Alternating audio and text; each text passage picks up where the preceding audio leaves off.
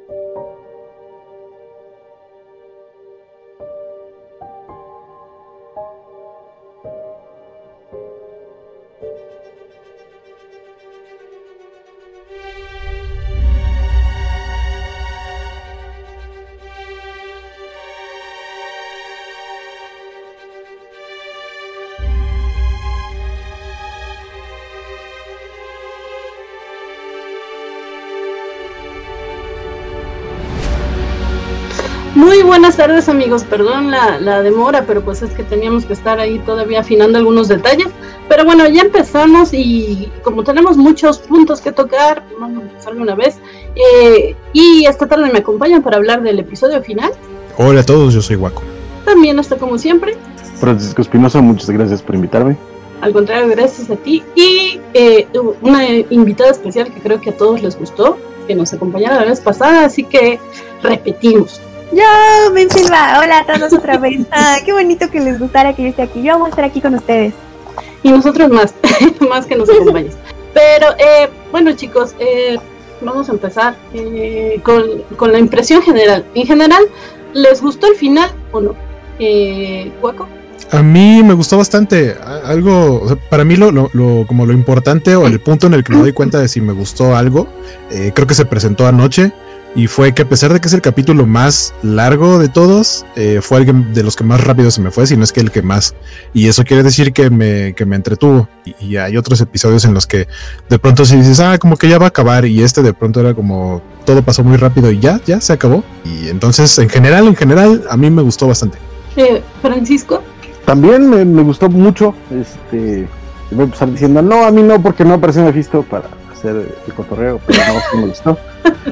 Este, y me gustó el twist que nosotros fuimos Mephisto, es lo más bonito de todo que vimos en cuanto a visto. Muchas gracias. Sí, justamente a mí, yo concuerdo con ustedes, a mí me gustó, creo que es justo lo que la serie nos venía prometiendo, más allá de lo que pensáramos fuera de, pero como final de la historia que nos estaban presentando, creo que cumple lo suficiente. Sí, a mí en Twitter me preguntaron mucho si, si me había gustado o no, porque justamente ya saben, yo era la de las teorías este, grandiosas de creo que va a salir y creo que va a ser y creo que va a pasar y bueno, no, no pasó. pero aún así, me gustó muchísimo y tiene que ver con lo que dice Mim. Pero eh, antes de eso, eh, por favor, este, Guaco, darnos una sinopsis de lo que en capítulos anteriores de WandaVision, nah. está padre que hagan ese recap al inicio, porque aparte muchas veces le meten eh, como escenitas incluso de las películas, como para estar en contexto de cosas nuevas que aparecieron en la serie. Y pues básicamente aquí, sí, Mim, ¿ibas a decir algo? Sí, justo, que además agregaban como palabras o cambiaban las frases para que concordara con lo que nos iban a presentar en el capítulo. Eso me parecía muy oportuno. O sea, a lo mejor por ejemplo, me acuerdo mucho del de Mónica Rambeau que le pregunta, cuando Vision le pregunta como, ¿y dónde está? Se me olvidó su papel que hacía en la serie. Ya saben, como dentro del Hex, ¿cuál era el nombre de Mónica? Uh, Geraldine. Ah, Geraldine. Ajá, y entonces era como, ¿dónde está Geraldine? Y en, la, en el capítulo normal le decía a Wanda como de, ah, es que tenía prisa. Y ya en, en el Previously on WandaVision dicen como, ah, no, es que tenía que irse a casa o sea, pero literal no se cambian como el subtítulo, cambian la línea completa para que concuerde. Entonces a mí también me gustaba mucho. Perdón, Guaco, sigue con tu sinopsis. Agradecido por el comentario, es bueno que tengamos más aportes. Este, pues básicamente nos quedamos eh, en el cliffhanger de que eh, Agatha Harkness tiene eh, con los hilitos a los niños. Este, Wanda ya, ya, ya sabemos que es la bruja escarlata, que ahí hay un dato interesante para, eh, sobre todo para la gente de España, porque en España la serie se llama Bruja Escarlata y Visión, no se llama WandaVision, porque resulta que hay una productora diagonal distribuidora de cine independiente que se llama WandaVision, entonces no podían usar ese nombre y por eso allá sí se llamaba Bruja Escarlata y Visión. Sin embargo, en el MCU nunca se había utilizado porque eh, pues los derechos todavía le pertenecían a Fox y hasta que Disney adquirió Fox es como que ya podía utilizarlo y por eso llega hasta este momento eh, en el que Agatha pues entre que la bautiza porque no es que le invente el nombre sino que le dice tú eres la encarnación de este personaje del cual estoy hablando y en este capítulo finalmente eh, nos, revela que el libro que estaba utilizando, estudiando, es el Darkhold, que el Darkhold es un libro que existe en los cómics, que básicamente es una reunión de papiros redactados prácticamente en el infierno con cosas de hechicería y que eh, digamos que en el MCU ya habíamos visto, pero en las divisiones inferiores, eh, por decirle de una manera, en Agents of Shield y en eh, Runaways. entonces, suponemos que tiene, o sea, como que es el mismo libro, porque incluso tiene el mismo nombre, tiene sentido. Para mí es más como un fanservice para los que vieron o vimos este, esas dos series. Y eh, la nombra así, le dice de dónde viene su magia, y pues básicamente lo que le dice es que quiere absorber su magia, porque ella no la sabe utilizar. Y, de pronto como que, como que a pesar de toda su idea malévola, le dice que lo que ella está haciendo está mal, le pone, le despierta a la gente que tiene alrededor y la pone, no tanto que la ponga en su contra, sino que básicamente la señala, ¿no? Y la gente se le deja ir diciendo ya, o sea, si no nos vas a dejar libres, déjame ver a mi familia, déjame darle un abrazo y ya de plano, si no nos vas a soltar, pues mejor déjanos morir porque esto que estás haciendo nos está causando sufrimiento. Pero parece que Wanda realmente no está consciente de ello, o sea, sabe que los tiene como títeres, pero no está consciente de, que les está causando sufrimiento. Y, entonces tenemos este enfrentamiento directo. Wanda logra hacer que, los niños se liberen y básicamente tenemos una escena tipo Los Increíbles en donde la familia se une porque aparte llega el Vision blanco y este y se arma la pelea del, Vision de adentro del Hex, que es la creación de Wanda, con el Vision blanco y aparte está llega, se empieza a abrir el, el Hex, llega llegan los agentes de, de SWORD que están por fuera. Este, entonces eso como un, pues casi casi un todos contra todos. Y eso a mí me gustó mucho que, no le dieron ni, creo que ni cinco minutos al episodio y ya teníamos peleas y peleas de, alto calibre. Entonces, pues así, así arrancamos. Y justamente Mim eh, dividió el episodio fuera del aire eh, en, tres partes, ¿no? Eh, ¿Nos puedes comentar un poco, Mim, por favor? Sí, justamente lo que hablábamos era de que estaba viendo el episodio como por quinta vez en la vida para poder hablar de él. Y tenemos esta primera parte de la que ya nos habló Waco, que es como todas las peleas, como el enfrentamiento, además como de, dividido de cada quien, como, ok, Vision, tú con Vision, cuando tú, o sea, las brujas, las brujas, los, son los Visions y los niñitos con con los humanos, ¿no? Porque están chiquitos, entonces hay que dejarle como, pues a los humanos mencitos que se encarguen de ellos. Y después, justo a la mitad del episodio, es cuando viene la resolución de Wanda de esto de, ok, ya entender quién es, por qué es, no dejar que Agatha le diga qué, y regresar a la realidad de la que tanto estuvo huyendo en los últimos ocho episodios que vimos. Y finalmente, pues esa sería como la segunda parte, toda esa resolución de lo que ella empieza como a aceptar el odio de los del pueblo de Westview, afrontar como, pues sí, les digo, la realidad para finalmente llegar a las escenas post créditos. O sea, está ahí como las tres partes. Las peleas, Wanda feliz, más o menos como poniéndole orden a su vida, y finalmente las escenas post créditos. Esas serán nuestras tres partes. Sí, me parece que está muy bien resumido, pero eh, no solo eso, sino que eh, de repente mucha gente se está quejando de que dejaron hilos sueltos, de que esperaban más y todo, pero como bien decía, eh, creo que conforme lo que nos mostró la serie está bastante bien desarrollada. Eh, nos platicabas en el episodio anterior, Francisco, del Vision Blanco, lo que era y lo que podríamos esperar eh, acerca de él. ¿Te gustó la participación? ¿Te gustó lo que ocurrió con él? Pues creo que tenía que pasar lo que tenía que pasar. Eh, yo, por ejemplo, cuando lo vi, mi teoría es que de alguna forma Wanda los iba a, fusionar, pero, eh, y más o menos fue lo que pasó, pero sin Wanda. Nada más que eh, incluso la, forma en la que que es algo que han hecho muy bien desde hecho Fultron, que son estas conversaciones con Vision, donde Vision eh, eh, parece ser eh, el personaje más sabio de, del MCU, a pesar de haber nacido ayer. y eso me, gustó mucho, la, forma en la que después de que, se armó el zafarrancho, como dijo Waco, se, se empiezan a dialogar para entender por qué se están peleando, qué es lo que está pasando, por qué es lo que, lo que sucede, ¿no?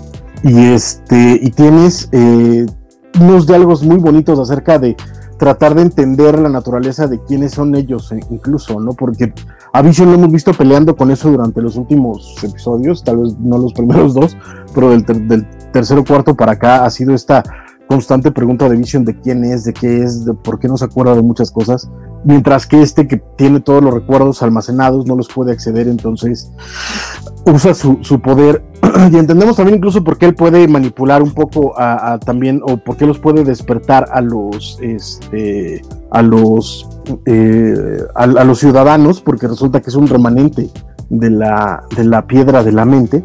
Entonces eso también está, está interesante y eso es lo que ayuda a que este nuevo Vision también despierte, pero como, como pasó con el Vision blanco de los cómics, tiene los recuerdos, pero no tiene las emociones, ¿no? Entonces eh, vemos cómo le llegan de golpe todos los recuerdos desde dicho Fultron, uh, desde Fultron hasta acá, y este y él se va, ¿no? O sea, cualquiera diría que siendo el Vision que conocemos, lo primero que quería ser ir a ver a Wanda, este Vision se va, ¿no? Y creo que tiene que ver con eso, que está, tiene los recuerdos, pero no las emociones, y las emociones se las quedó el otro Vision que vamos a ver el resto del episodio. Dice Mario Rodríguez, saludos Mario, eh, gracias por vernos, que esa plática de los Vision está increíble, este, no sé cuántos ceros son, pero creo que son como 100 millones eh, eh, a 10.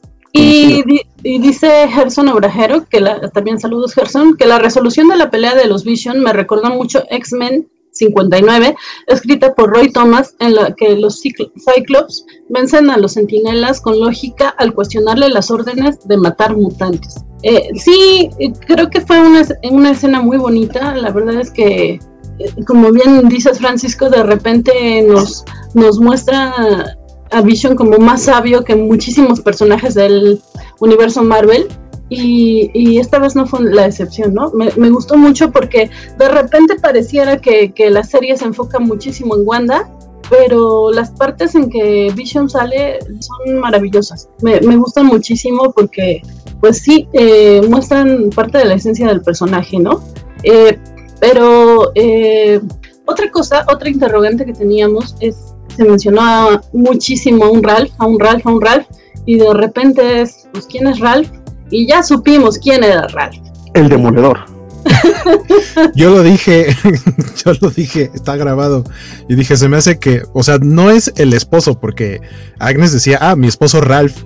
Y finalmente, eh, o sea, no fue Mephisto, pero al que conocimos como Fietro, su verdadero nombre eh, es este Ralph Boner, que me dio mucha risa que hicieran un chiste de erecciones en una serie de Marvel. Y sí, así igualito como se rió este, el personaje de, Evan Peters, así me reí yo también cuando dice su nombre. Super Sí, totalmente. Este, perdóname que te interrumpa un poquito, pero tenemos que Richard Olea se acaba de suscribir, es nuevo miembro de la covacha. Muchas gracias, Richard. Hablando de chistes de miembros. eh, Sí, te tocaba la novatada, Richard, lo siento. muchas, muchas gracias, gracias eh, a todos los que nos siguen, les nos dan like, y eh, no, pues denle por favor o manden comentarios, lo que sea. Bienvenido también a Alejandro Acevedo, que ya llegó tarde, pero aquí está como siempre, muchas gracias. Eh, y, y, nos comenta que Vision peleando en código es lo mejor. pero te interrumpí, Guaco, sigue por favor. Ah, que bueno, ahí sabemos qué fue lo que pasó, porque lo último que habíamos visto es que justamente este personaje como que se topó con, con nuestra ahora foto Mónica Rambo, que pues evidentemente todavía no controla bien sus poderes y no sabe bien qué onda, eh, qué alcances tiene, entonces la tiene encerrada y ella trata de alguna manera salir y con así darle un empujoncito la manda a volar, pero no son los poderes de él y ahí nos enteramos que eh, gracias a, que Mónica reacciona a, poder controlar un poquito ese poder que tiene, puede, eh, le permite ver, como ve varios campos, eh, le permite ver qué es el objeto con el que está controlando Agatha a, Ralph Boner. Y pues es básicamente un collar, entonces le quita el collar, ya lo saca del trance, por favor no me mate, le dice, y eso es lo que le, eso es lo que le daba la identidad como secuaz, como minion de, de Agatha, y que le, dio también esos, esos poderes similares a los de Quicksilver. Y, y entonces ella, pues ya a partir de ahí logra escapar, y ya sabemos que este personaje, yo la verdad es que sí esperaba que no fuera, o sea, creo que en la primera aparición, sí nos daba una idea de, ah, tal vez un multiverso pero ya conforme se desarrolló el personaje, sí yo sentía que iba a terminar siendo un chistín de parte de los de Marvel, como burlándose de, la gente y con, la, con toda la intención de generar el hype y de que la gente se hiciera ideas locas en la cabeza. una de muchísimas que se pudieron hacer con todo lo que, lo que empezaron a soltar en la serie. Entonces, eh, en esa parte está divertido. Ah, y algo que me gustó mucho, que creo que no mencionamos, que el nombre de la mamá de Agatha es Evanora y Evanora es el nombre de la bruja mala del este en el Mago de Oz. Y en, esta, en este capítulo tenemos un momento en el que Wanda básicamente le avienta un carro encima a Agatha, se estrella en una casa y cuando va a verla para ver que estuviera abajo del carro, lo único que queda son sus zapatos. Eh, muy al estilo del Mago de Oz, está, está, bastante, está bastante bonito ese tipo de referencias ñoñas, no solo al universo Marvel, sino a otro tipo de, de cultura. Sí, porque es muy curioso. Eh, creo que todos la captamos. Y es, ah, los piececitos afuera del carro rojo, el mago de Oz. Eh, eh, dice Alejandro García, hola Alejandro, que desde que le dijeron Pietro, deberían saber que no es del de X-Men el de allá se llama Peter. La verdad que no es un detalle que haya tomado en cuenta. Sí, pero o sea, yo, no creo que haya tanto problema con los nombres porque en los mismos cómics no son tan estrictos. O sea, depende con quién esté hablando, por ejemplo, Colossus, es si le dicen este Piotr o si le dicen Peter.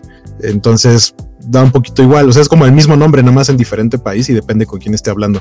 Y no me hubiera sorprendido que sí hubiera sido a pesar del cambio de nombre. Sí, eh, Richard Olea nos pregunta que los poderes de Pietro de dónde salían justo lo, que platicaba ahorita del collar. El collar, eh, Agatha utilizaba ese objeto, porque aparte explica eso, ¿no? Ella sí es muy de objetos, muy de hechicería. Tiene el libro, tiene el Darkhold, le explica a Wanda y la, razón por la que Wanda no le puede hacer nada cuando tienen este encuentro y cuando se revela como Agatha Harkness, eh, le dice lo de las runas y se ven como ciertos objetos, aparte del libro.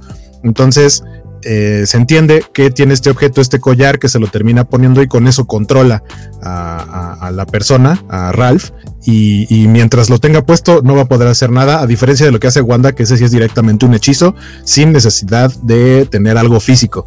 Entonces, eh, Mónica, al momento de arrancarle el, collar a Ralph, pues lo deja, eh, le inhabilita el hechizo que le había puesto Agatha que mencionas algo muy importante que no, eh, no pasamos y, y sí es relevante para el episodio, eh, las runas, ¿no? Eh, al final es una cosa que va a desatar todo lo demás.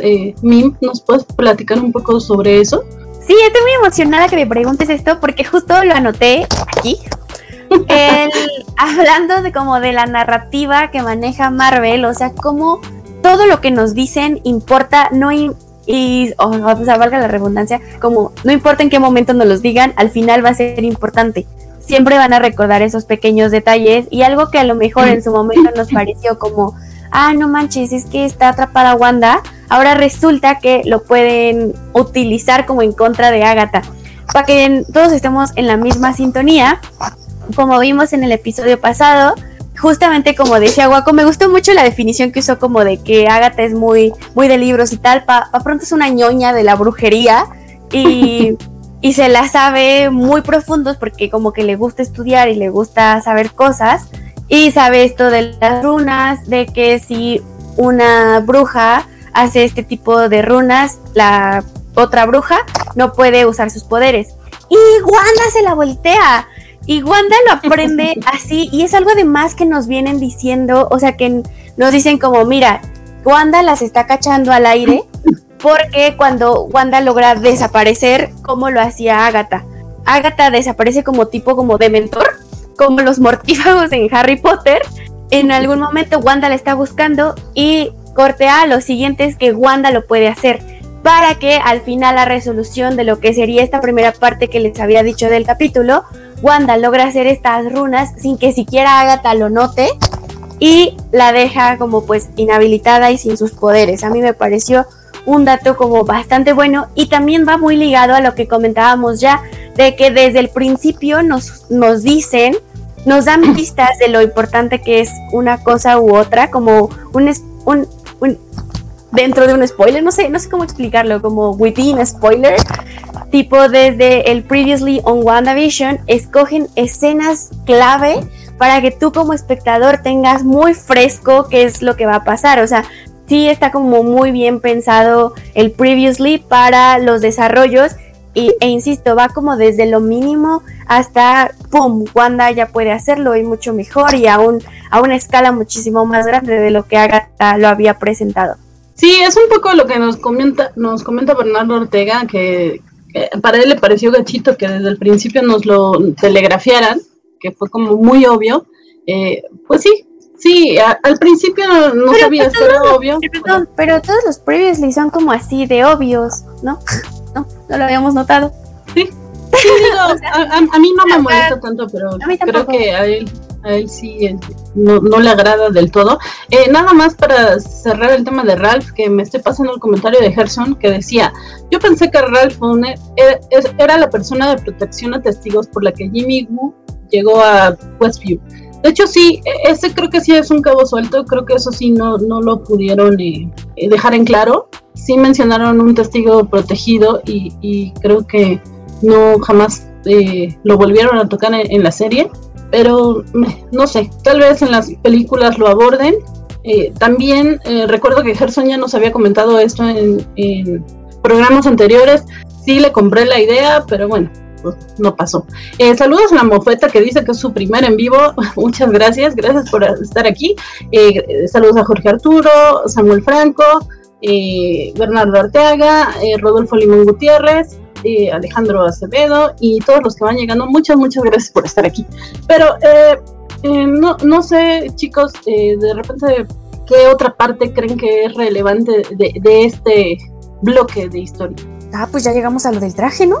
Pues es que también mucho la, siento, que, la, la, razón por la que a, a Waco se le hizo súper dinámico es porque hubo muchos cortes, o sea, había muchas cosas que, que contar. Incluso si lo, notaron, este Darcy, la doctora Miu Miu, solo sale en una escena, rapidísima además. Este, sí es la que termina capturando al, al malvado Hayward, pero este pero eh, solo sale un momentito porque tenías un montón de tramas, ¿no? Para, para, para este momento ya también habías tenido el enfrentamiento con los eh, agentes de Sword, y los chavitos ya se habían enfrentado a ellos y lo hicieron bien además. Tenías esta escena donde ya les están disparando y Mónica se pone enfrente de ellos, se transforma en luz y logra detener las, las balas que atraviesan de su cuerpo, que también fue, es, esto, parte de lo, de lo, interesante también fue este nacimiento de, de, Photon, que vamos a ver cómo se desarrolla y cómo eh, aparentemente por lo que vimos después, eh, ya tendremos que ver cómo aprende a usar sus poderes con,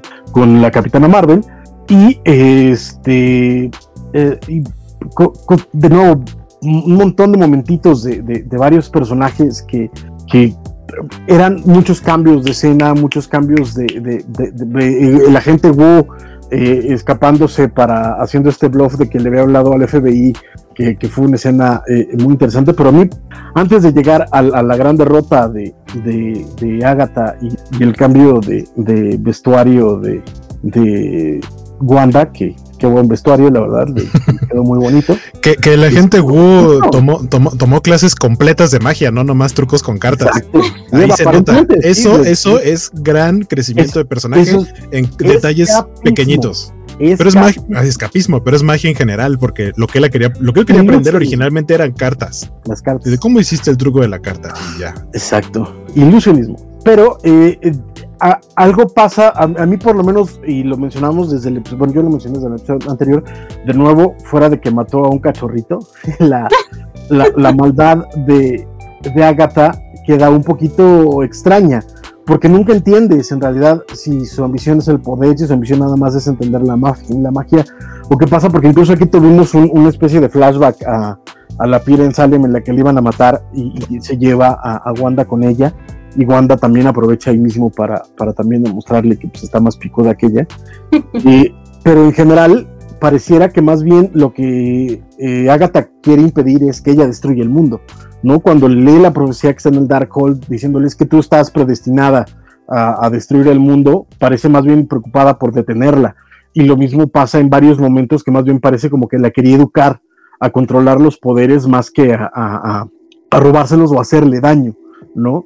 Fíjate Entonces, que, perdón, yo sí estoy un poco en desacuerdo con esto. A mí, eh, ya todo el mundo sabe que soy Team Agatha Harkness, porque me gustó muchísimo el personaje. eh, cachorritos y así. durante toda la serie eh, eh, parecía que sí era la mala y todo, y, y las teorías estaban a full de que Mephisto estaba detrás, Mephisto estaba detrás, y de hecho es una de las principales eh, quejas de, los fans de que, y, y Mephisto, pues no te prometieron a Mephisto. Y de hecho me encanta que no haya salido Mephisto, me encanta que Agatha haya sido la única pseudo villana de todo esto, porque es un personaje femenino que lo dejaron ser. Digo, creo que ella realmente no es mala, sino que lo que yo entendí de, de la escena, la primera escena en Salem, es que ella de repente tuvo mucho poder, eh, su poder es absorber el poder de los demás, eh, creo que dijo de los impuros, algo así, eh, y, y por eso es que logra sobrevivir, por eso es que, es que a pesar de que la quieren matar, eh, pues se le, se le voltea a los demás. No sabemos por qué la están condenando, según esto es lo, lo que yo entiendo es, la están condenando porque quiso saber más, porque quiso, para Pero es mí, que es eso- por conocimiento. Pero es lo que es lo que pasa también con, con, con Wanda. O sea, lo que lo, durante todo el proceso de conocer qué onda con Wanda, ella lo que está buscando es conocer más. Y cada paso le está diciendo, tú aquí hiciste esto, tú aquí hiciste esto otro. Incluso lo de las runas, que al final de cuentas es, es esta vuelta, eh, eh, eh, es algo que ella le enseñó a, a- a Wanda, ¿no? Incluso cuando Wanda le dice, este, yo no hago magia. O sea, de, eh, Wanda es clara, ella no, no sabe de magia, no, no, no hace magia y por eso también eh, llegáramos al final final. Pero eh, en ese momento, la, la, hasta ese momento de nuevo, Agatha no parece ser eh, eh, la, o sea, sí es manipuladora y, sí mata un cachorrito y, las, y las brujas de, de su este, de su aquelarre, pero que las brujas de su aquelarre también quién sabe dónde estaban o cuál era el propósito de las brujas, porque también cuando ven a Wanda, incluso más que Agatha, están, estaban más preocupadas por, por Wanda, ¿no?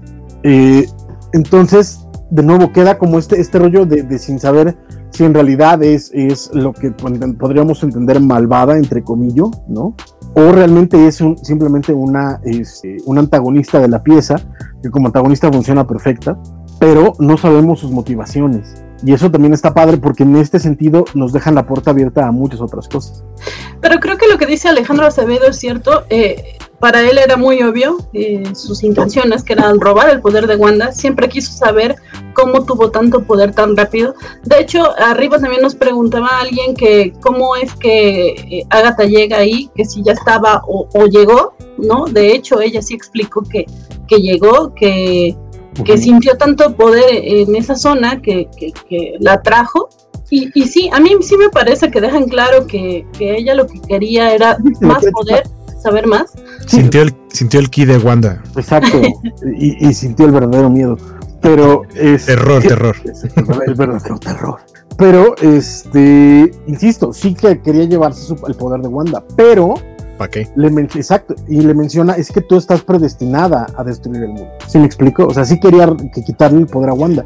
Pero uno, si realmente fuera ese su único, su única meta, cuando la tenía prisionera en el sótano se lo pudo haber quitado sin ningún problema. Y no lo hizo. Tuvo que haber todo un proceso para entender qué estaba pasando, para llegar al final y decir, es que tú eres la Scarlet Witch y tú estás predestinada a destruir el mundo y te voy a quitar los poderes. ¿Sabes? O sea, de nuevo, si, si, si, si la idea es que quitarle los poderes exclusivamente lo hubiera hecho.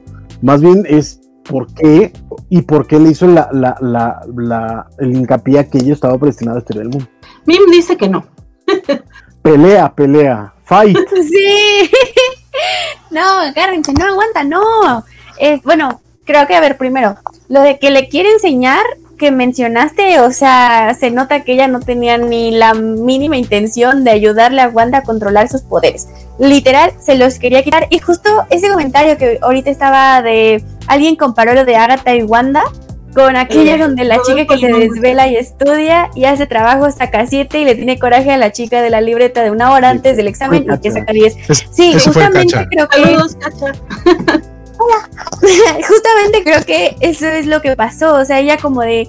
Ella primero quería entender por qué la niña que no se esforzó nada y que ni siquiera sabe la capacidad de poder que tiene, pudo crear algo tan grande como el Hex y podía manipular a tanta gente. O sea, lo que ya ella le explicó como de no entiendo cómo lo haces y por eso quiero que me digas para yo poder hacerlo. O sea, algo como de no, yo necesito saber esta clase de conocimiento, porque soy una ñoña que me gusta aprender. Y eso de robarle el poder, o sea, justo, o sea, creo que sus intenciones eran como, ahora que sé que eres la bruja escarlata, ah, ya me acordé en qué más te decía que no, que se los pudo haber quitado desde que la tenía en el sótano. Y no porque ella no sabía que era la bruja escarlata y que tenía tanto poder. En ese momento su principal objetivo era saber cómo. Es a través de toda esta terapia emocional a la que la somete para saber qué, qué onda con sus poderes es hasta ese momento en el que ella dice, ah, ya entendí qué pasa contigo con tus poderes, lo quiero. ver, pero es, que, es, que, es que ahí es donde está el, el salto lógico extraño. Porque si era exclusivamente el poder, el poder ya lo conocía. O sea, el- ella, ella vivió durante varios días ya la Sí, capacidad sí, sí, de pero. O sea, pero no, él no sabía sabía- que era el poder de la bruja Exacto. escarlata. Exacto, pero si fuera solo el poder, es el poder. Y es hasta que descubre que es la bruja escarlata, que insisto, está predestinada a destruir el mundo, que le quiere quitar Sí, y eso sí, se nota que le da miedo a la morra, a Es la que es- Agatha, es tiene es que eso miedo que lo refiero, o sea, destruya, pero no es pero como que le refiero, quiere enseñar. Pero tal vez no es, no es porque sea mala, pues, o sea, tal vez no es porque sea, de nuevo, entre comillas, mala, maté un perrito. Pero, este. Pero- como, oigan, yo también quiero a participar. ver, a ver, pelea, pelea, vas, vas, guaco, vas, entrale, entrale. Quiero hacer una acotación eh, de, no de es lo que están diciendo ahorita. Eh, eh, por- porque dice, porque dice Francisco que, que sí, salvo que mató, al- mira, mató al perrito es mala, eso ya sí, de, de- de- de cajón. Sin embargo, creo que lo van a convertir o, o ya es un personaje como Loki, que es malo, pero ha, pero ha tenido, pero ha tenido otro, ¿Sabes qué?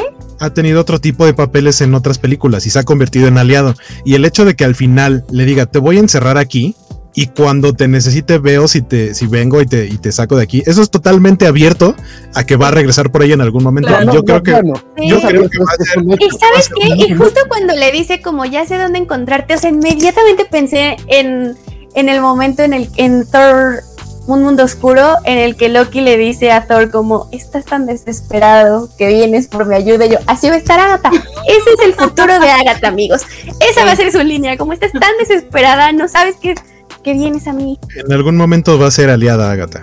Exacto, pero es que es, eh, eh, justo eso era. O sea, no es que fuera villana, vamos. No.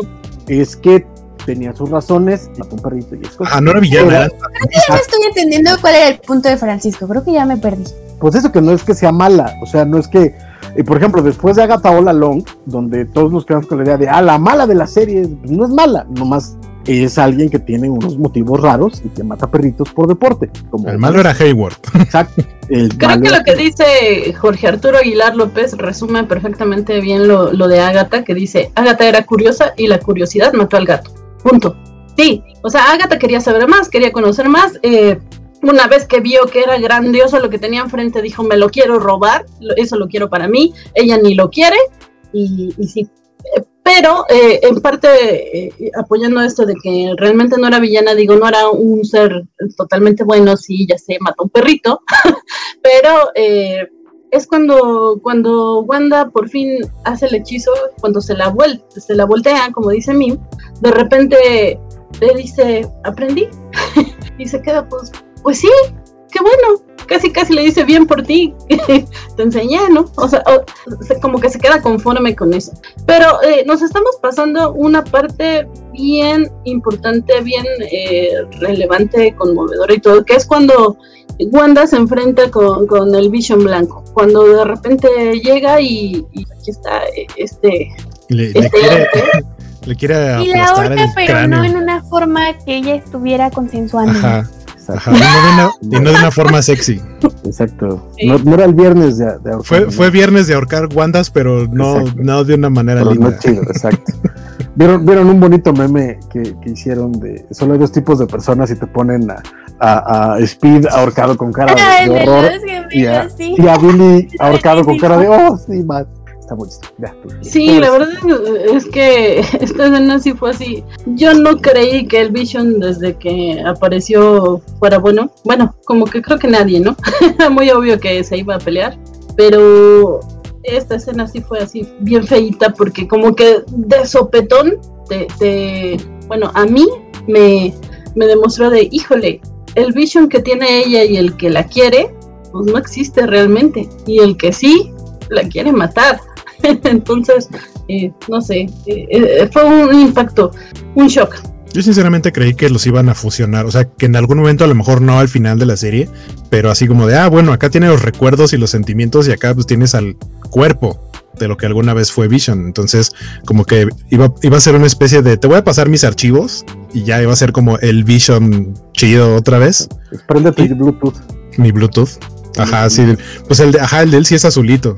Entonces sí cuenta como Bluetooth. Este, pero me gustó lo que hicieron. O sea, al final creo que no lo cuento como cabo suelto porque suena que lo vamos a explorar después, pero creo que el Vision Blanco le pasó un poquito como lo que trataron de hacer cuando revivieron a Superman en la película de Justice League, que de pronto fue como de, ah, entonces no soy malo, no debo ser malo, y le regresaron sus recuerdos y se fue volando y ya, y dejó a todo el mundo ahí. Así, tal cual. Sí, y creo que de hecho tarde o temprano nos va a demostrar que eh, va a volver a ser el Vision que queremos, aunque no es, sino... Y sí es, y a la mera hora hay dos, y todo este rollo filosófico que Vision nos regaló. Creo que, le- creo que le podrían aplicar un Gamora en Endgame porque la Gamora que quedó viva no es la Gamora que estaba enamorada de Star-Lord. Entonces ahora Star-Lord sí está enamorado de ella, pero va a tener que conquistarla. Otra Si vez. es que, pero no es la, la original, pues, o sea, es de otro, de otra línea de tiempo. Creo que va a ser algo parecido. O sea, a lo mejor Vision va a tener todos los recuerdos, pero como decía Francisco, no tiene los sentimientos. Sabe que vivió todo eso y a raíz de eso puede ser que vuelvan a estar juntos, pero de inicio va a ser como una relación súper fría en la que Wanda va a como tratar de, de decir así de, oye, quiéreme que yo te amo y el otro va a ser como de, pues quiero, pero con todos los recuerdos como que necesito que, que haya más interacción, invítame un café o algo así. Como en esa película fea de Rachel McAdams, ¿cómo se llama esa en donde se queda ella sin... The Notebook. Diario de una No, pasión. no, no, no, no, mijos, no, no es el Doctor Strange. es con otro, Doctor Strange. Este, Doctor Strange, este, los casanovias. Votos de amor, votos de amor, Este- justo así. Ella se queda sin recuerdos y, y está casada con un vato. Y entonces es como, ah, ella tiene un accidente y ella se le borra la memoria como a Vision. Y entonces es como, ah, ya no me acuerdo de ti. Y el otro como, güey, pero estamos casados. Y ella como, bueno, me toques. Y hasta se divorcian. Sí, está, está muy fea. A mí no me gusta, pero ahorita me recordó mucho a eso. Justo se iba a la la Wanda la Wanda y como, oye, es que estábamos casados y tuvimos hijitos falsos, ¿no te acuerdas? Y como, no, Como no fue de- conmigo, morra. como la de la de Adam Sandler y Drew Barrymore. Pero creo que creo que aquí hay una enorme diferencia porque en el caso del- de, la película que mencionas que no he visto y tengo ganas de ver, pero eh, que sí hubo, sí estaban casados. aquí Wanda es, como cuando el fan from hell llega y te dice, oye, pero tú y yo estamos destinados a ser Mónica, eso es en tu cabeza. A mí, a mí no me veas. Y ¿Qué fue lo que pasó? O sea, todo lo que pasó en Westview, la boda, los anillos, los hijos, pasó en la cabeza de Wanda, no existieron. O sea, básicamente estuvo super stalker con Vision, la Wanda.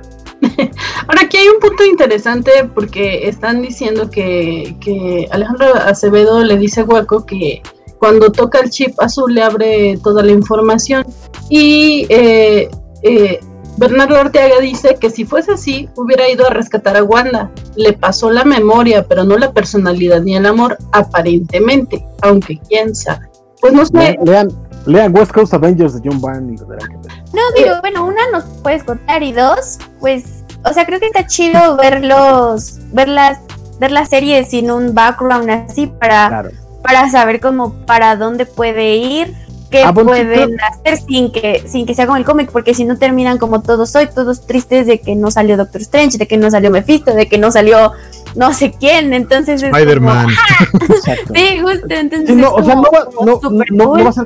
¿Por qué no salió como el Chun-Li?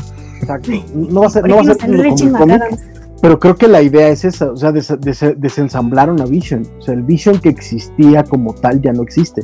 puede tener todos los recuerdos, pero no tiene las conexiones emocionales e incluso recordar que una de las razones por las que Vision nació fue porque fue una conjunción de una piedra del infinito, más Thor, más Ultron, más un montón de cosas extrañas que ya no están ahí.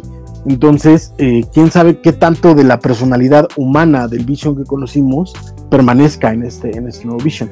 Básicamente, Menciono lo de West Coast Avengers porque ya lo había dicho. En esa misma historia hacen lo mismo, desensamblan a Vision y cuando vuelven a armar, tiene los recuerdos, pero no tiene la conexión emocional. Es lo mismo. Nada más. básicamente le aplicaron un, un Wally cuando Wally se está muriendo y lo reinician y Eva le dice así de, hey, bailas algo y el otro así de, no, soy un robot. ¡Wow! Es increíble cuántas veces han usado esta línea argumentativa en películas de todo tipo. Estoy muy emocionada de que lo estemos descubriendo ahora.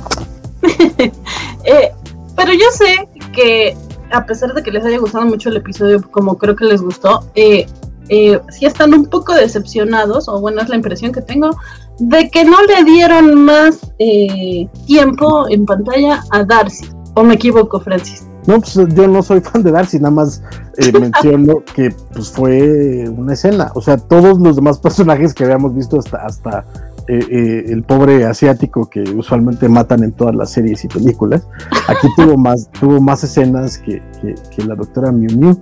Cuando la doctora Miu Miu era un personaje súper popular y que venía de muchos lados. Y, o sea, Me, me- me gustó la, o sea, como la línea que le dieron al final de por qué ya no vuelve a salir. O sea, por ahí Ujú. Cacha se estaba quejando de que su aparición básicamente, si acaso llegó a cameo. Pero, pero la salida, o sea, cuando tú podrías esperar a que se encontrara con ellos como para la despedida del capítulo, ya no sale y dice, ah, no es que se fue porque no le gusta como la gente interactuar y así, pero te dejó este regalito, ¿no? Y están esposando a, Hayward.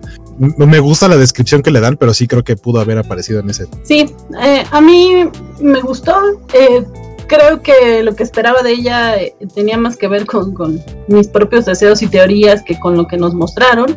Finalmente, eh, me guste o no, ella es un personaje muy secundario. Entonces, pues sí, tampoco, tampoco tendrían que dar ahí su media hora. Pero dice Mim que no. Yo todo digo que no, yo no, no. No, digo, yo entiendo que es súper secundario, bueno, sí, su secundario y que claro, que no era su serie, ¿no? O sea, que no estamos viendo la serie de la doctora Miu Miu, no se llama doctora Miu Miu, pero sí nos los presentaron como un personaje un poco más importante, o sea, que ella es la que descubre que el malo es el de Sword, ella es la que descubre básicamente todo, ella, gracias a ella es que sabemos todo lo que estaba armando Wanda, como para que solo la dejaran ir así de, ah, sí, ya se fue. Y me gustó mucho un comentario que decía que ni se despidió, como, oye, despídase bien, doctora, ¿a dónde va? Despídase bien a dónde va. Bueno, bien. fíjate. Ese despídese bien siempre y cuando ella esté de acuerdo. Exacto, Sí, consensuado. exacto, siempre. Pero fíjate que Es muy temprano, sé que es viernes, pero es muy temprano. es curioso, es, es curioso. Para eso no hay porque- hora, es todo lo que voy a decir. lo que, Estoy de acuerdo. Lo que, lo que menciona a mí de, de, de la doctora Miu Miu, que desde ahorita hay que picharle ya a, a- a- a Marvel Studios que si van a hacer su serie con la doctora Darcy y el agente Wu que se llame doctora Miu Miu. Eh, el, el, este, ella, la razón por la que descubrió todo esto, que en realidad tampoco es que fuera así, uh, qué genialidad, es porque ella se volvió la voz del espectador la mirada del espectador. O sea, todo lo que ella va descubriendo y las preguntas que se hace y que se va respondiendo es porque son nuestras preguntas. Entonces, me llama mucho la atención por qué siendo ella la, la voz del espectador en la serie, por qué desapareció en el último episodio y tienes un montón de gente enojada en internet hablando mal de la serie. Mm. Pero de hecho, a mí no me parece que, que le hayan dado así como, ay, ni se despidió. No, justamente porque ella fue la que descubrió quién era el verdadero malo, eh, porque ella era la que iba hilvanando cosas importantes, es que ella lo, lo, lo apresa. O sea, sí se lo dan, sí se lo conceden.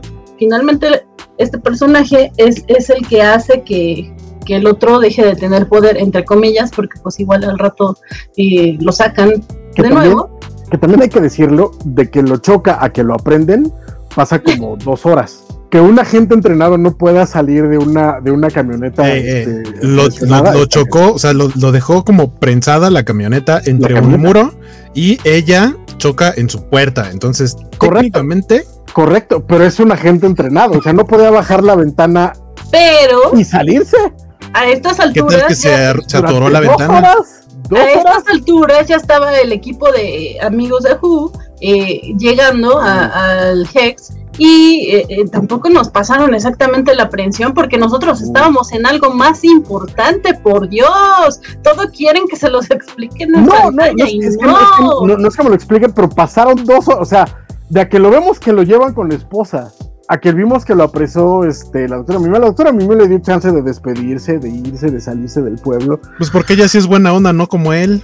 Ajá, o sea, ella, sí podía salir por una ventana de un camión, pues, básicamente. A ella no le chocaron su camión, ella chocó su carrito con el de él. Pero justo viendo otra cosa más interesante. ¿Qué cosa interesante estábamos viendo? El traje. Alguien nos preguntaba también por ahí al principio que qué nos pareció la pelea entre Wanda y Agnes y sobre si podemos explayarnos sobre sobre lo que nos pareció. ¿Quieren que lo señale como en la primaria o ustedes opinan? Pues sí, no, yo, yo, yo, yo, yo, yo, soy la niña no, ya, ya. Mim, ya alzó la mano. Sí, eh, pues justo lo que decíamos, un poco regresándome a lo que decíamos hace un rato, creo que lo decía Francisco, de que Agatha al final se ve como un poco X fue como, ah, bueno, y me parece que está como muy predispuesta a la pelea. No es una pelea como tal, sino como que hágate espera y como, bueno, arregla tus cosas familiares, te, espero acá, no te voy a atacar. No me encantó tanto, pero como la resolución, lo que ya hablábamos de las runas y cómo ella termina, como de, tú no me vas a decir quién soy, bitch, porque soy la bruja escarlata, y se pone el traje, a mí eso fue como, boom, boom, amigas, boom, la amo. Y, sí, pero como que, o sea, el conflicto entre Agatha y, y Wanda, como que hasta me gustó más la, la, el desarrollo que tuvieron en el episodio pasado que en el de ahorita, que ya era la acción. Creo que hasta ahí mi reporte. Hueco. Este, gracias, Joaquín. Volvemos a cámaras, micrófonos del estudio. sí, me gustó mucho. Y por ahí mencionaban hace rato que finalmente le dieron un traje a, a, Wanda, a Elizabeth Olsen, que no incluyera un escote, porque decía, bueno, o sea, entendemos el diseño, el porqué del diseño de los personajes femeninos superheroínas en los cómics, eh, y, cómo, lo cómo lo han ido trasladando al cine y cómo con el paso del tiempo han tratado de hacer algo que pues se note más como un traje y no como un body paint o un bikini. Y en este caso le hicieron un diseño muy cool, que se le ve sexy y, y pudieron darle Ajá, y pudieron darle eso que ella decía como de es que no me late tanto que, todo el tiempo está como con el escote y queda perfecto, o sea, me parece un gran, gran diseño. El efecto de, cuando le aparece al principio la, tiara con magia también me parece que se ve muy bonito. Dice Bernardo que la pelea entre Wanda y Agnes fue me, pero se tiraron bolas de energía, duró demasiado y la resolución de sueño. A mí lo que me gustó es que, o sea, sí de pronto parecía como pelea de videojuego de Dragon Ball, pero cuando ves que lo que estaba haciendo realmente Wanda, aparte de como de hacerle creer a Agatha que estaba ganando, pero que realmente estaba pintando runas en, gigantes en el Hex, eso me gustó mucho. Ese, ese twist estuvo bastante divertido. Hoy, hoy, hoy, hoy Bernie viene muy hater. Eso es sí, nomás hoy. Hubieras venido y nos hubieras eh, platicado en vivo todo eso. Intégrate si quieres. Hoy Bernie viene, hoy Bernie viene hater. No, eh, de nuevo, creo que el, eh, el, traje está increíble. La, la, esta visión de, ya del Scarlet Witch como, como debe de ser, la verdad es que me gustó mucho. Entonces, bien, qué bonito. Este, ah, bueno, nada más como dicen ustedes, como dato curioso de que el vestuario está a cargo de la mexicana, que se me olvidó su nombre, perdónenme, pero que también estuvo a cargo y estuvo nominada por el vestuario de Jojo Rabbit ella es la que se ha encargado de los vestuarios, de todo esto. Y creo que, o sea, aparte de hacerle como una reverencia por todo lo que ha hecho con, con los vestuarios a lo largo de la temporada, porque inclusive decía que para los episodios en blanco y negro, las telas las tenían que poner con su filtro, o sea, como que tomaban foto con el filtro en blanco y negro para decidir qué tonos y y sí, como qué texturas iban a utilizar.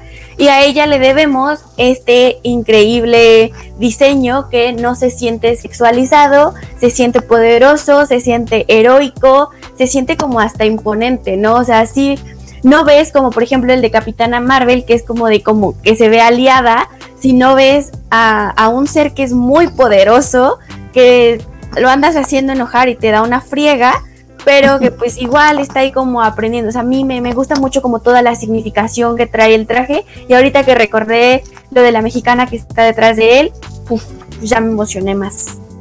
Sí, a mí, a mí también me gustó muchísimo la, la, el diseño de, del traje, eh, pero eh, en general a mí me gustó mucho esta pelea.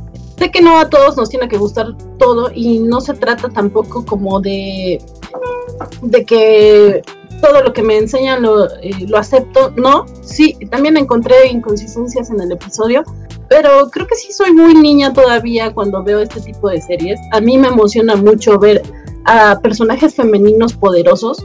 Eh, sí, sí soy mucho de, es que yo quiero ser como ella, sí, perdón, ya estoy anciana, pero aún así sigo diciendo que quiero co eh, ser como ella.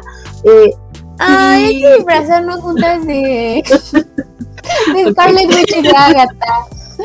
Eh, y, y, de repente eh, ver que sí es sumamente poderosa eh, y que es capaz de, pues, de hacer lo que ella quiere y sin embargo se detiene. O sea, de repente Bernardo Arteaga nos dice por acá que, que hizo un montón de cosas y, ay, perdón, se me, se me va su comentario, eh, pero eh, dice que, la, que como a él le pareciera que, que intentan justificarla en la serie, y quién sabe si veremos más adelante, y que el verdadero villano fue ella. Eh, sí, creo que sí, el verdadero villano fue ella y, y, y el nivel de, de villanés eh, también tiene que ver con su nivel de poder, ¿no? O sea, ella realmente, y se lo dice a Agatha cuando, cuando van a, a Salem, nada más termino este comentario y te dejo opinar, este, Francisco.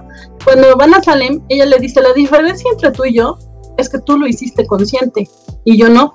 O sea, en el momento en que, en que, en que Wanda se da cuenta de que está ahorcando a esta gente de Westview, eh, la suelta, la, la, quiere dejar ir, de repente sí es, no, regreso el Hex porque no quiero dejar a mi familia, pero al final sí, también tiene que despedirse de eso. O sea, siendo tan poderosa, pues a mí qué me importa, yo hago mi mundo feliz y pues a la goma con los demás. Y, y no, sin embargo, ella, ella, pues como buen personaje Marvel, termina dejando pues, lo que más quiere por, por el bien común, a pesar de que parezca que, que, que no, a pesar de que parezca que es una maldita, yo creo que no. Pero bueno, a ver, Francisco decía que no, y después de Francisco, Mim, por favor. Este, pues no, habría que, que, analizar que es un villano, como para empezar. Eh, Wanda es la protagonista de la serie, no es una heroína tampoco, pero no es una villana. Eh, tiene momentos eh, crueles, digámoslo así, pero la gran mayoría no están bajo su control o no son cosas que ella en realidad está diciendo, que también es parte del problema del final y de toda la serie, que sí la, la, chaqueta mental del fandom de que iba a aparecer eh, Mephisto, de que había alguien detrás, es parte de, especulaciones, pero sí hubo muchos red herrings durante el resto de la serie, donde parecía que Wanda sabía menos de lo que al final aparentemente sabía, ¿no? De pronto al final parece que ella lo sabía todo, todo el tiempo, cuando en muchos momentos de la serie parecía que no era, no era el caso, y esos son red herrings y son problemas de guion para tratar de, distraer al público de lo que está pasando. Pero fuera de eso, Wanda no es una villana, pero ni por mucho. Tiene problemas, eh, los habitantes de Westview eh, la pasaron muy mal, sin duda alguna, pero eh, se nota que hay un, caso de remordimiento y que ya no estaba exactamente consciente de lo que estaba pasando con ellos. Cuando esta Dottie se le acerca al final del episodio y, y, le dice, déjame poder abrazar a mi hijo, lleva, lleva una semana encerrado en su cuarto. O sea, porque tú no lo dejas salir, porque en esta realidad yo no tengo un hijo, o porque en esta realidad nadie puede tener a sus hijos a la mano. Déjame nada más ver a mi hijo, con eso, con eso estoy del otro lado. Y eso, eso, es, y eso es algo que ella le, le, le, cuesta trabajo, porque lo que se ve que pasó en el momento de la casa, eh, que mencionábamos el programa, yo dije que probablemente ahí hubo algo eh, eh, detonante externo, parece ser que fue interno, pero es un, es un quiebre psicológico y eso no significa que Wanda sea una villana, eso sí hay que dejarlo perfectamente claro. Tenía problemas de, de depresión, tenía problemas de, de, de, que se estaba ahogando en, en, en dolor y no hizo cosas bien, de acuerdo, pero no es una villana y eso sí me gustaría tener, dejarlo como, como Carlos. ¿Te queda claro, Bernie? Ok. Este, mi- sí, Mim. Yay, me tocó. Ay, no. Me toca. Pues sí, justamente, o sea, estoy súper de acuerdo con Francisco, o sea, no podemos llamarlo una villana y creo que si hay algo que han estado haciendo bien las series en general y las películas y las representaciones de estos tiempos es que no nos presentan buenos, súper buenos y malos, súper malos, sino que nos presentan personajes humanos, humanos y creo que Wanda es de las más humanas que hemos visto en algún tiempo porque se da la oportunidad de pasar por todas las etapas de duelo de depresión hasta entender qué es lo que está pasando. Y creo que justamente, o sea, me recordó mucho ahorita que estábamos hablando de esto a la frase de Sirius Black en Harry Potter cuando le dice a Harry como es que no existe el bien y el mal, o sea, no el mundo no se divide entre los buenos y los mortífagos, todos tenemos algo malo, todos somos un poco de villanos y solo la diferencia es quién lo usa para hacer el bien y quién se aprovecha de, que es justamente lo que pasa con Wanda, o sea, Wanda estaba haciendo el mal,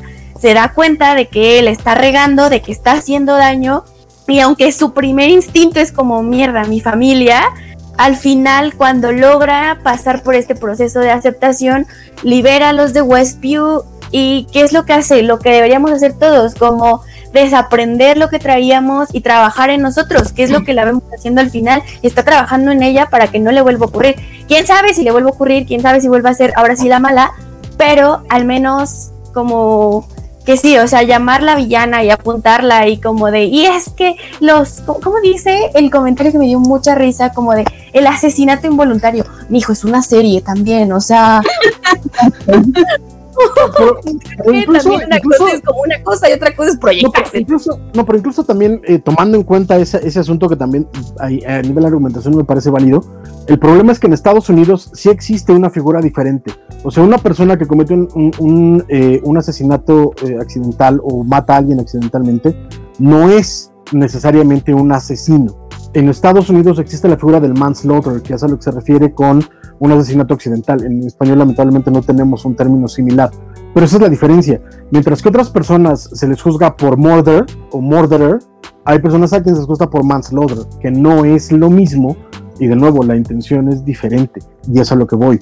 Un villano es alguien que hace las cosas con, este, con eh, la, la plena intención de hacer mal, de hacer daño, que es enteramente consciente de la división entre el bien y el mal.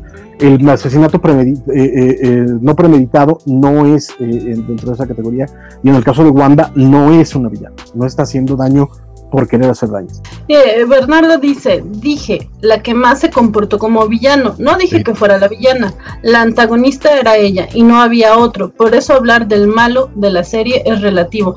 Creo que aquí, de todas maneras, Francisco te, te rebate este punto porque eh, ya lo dijo, no es la antagonista, es la No, protagonista. es la protagonista. Es una protagonista diferente a lo que nos habíamos, nos habían presentado o suelen presentarnos, pero sigue siendo la protagonista. Exacto, todo, todo lo que vemos es la historia de Wanda. El, el personaje que quiere algo y que usa lo- los métodos para conseguirlo es Wanda. Todo lo demás son las fuerzas que se mueven para impedírselo. Entonces, y a partir de ese momento ella es la protagonista de la historia, pues, no es antagonista. Y tampoco creo que haya actuado como villana. Más bien actuó de una manera muy egoísta. Pero por todo, o sea, lo que nos explicaron en el pi- episodio anterior fue todo el dolor que traía que la llevó al punto de la locura y, y volverse completamente egoísta y decir yo tengo estos poderes y porque los tengo, ¿por qué carajos no voy a ser feliz? Y al final termina arrepintiéndose de eso, dándose cuenta de que su por qué no voy a ser feliz se llevó arrastrando a un chorro de gente y dijo, pues ok, está mal. Y termina renunciando a algo que aparte ya se había apegado. Entonces es otra vez volver a sufrir. Y que de nuevo tiene que ver con las etapas del duelo. Todo lo que empieza es la, es la negación del duelo de haber perdido lo que tenía, el coraje, eh, la negociación, etcétera. Todo tiene que ver. Hay, la serie, si la vuelves a ver con los pasos de- de- del duelo, tiene todo el sentido del, del viaje de Wanda. Sí, eh, eh, pues no sé, que, como digo, eh, todos, eh, todas las opiniones son respetables a, a cualquier cosa, a cualquiera le puede haber parecido que no era tan buena, eh, o, a nosotros, a mí sí me gustó muchísimo, pero como decía también, creo que sí hubo hoyos argumentales y uno de esos fue justamente eh, lo que pasa con Agnes, porque le dice que la va a encerrar eh, y que le va a dar el papel que ella quiso tomar, que es el de vecina chismosa, Eh, y se supone, o bueno, yo lo que entendí es que la encierran el Hex, pero también vimos que posteriormente el Hex desaparece. Entonces, y, y bueno, quiero suponer que regresa a ser un pueblo normal.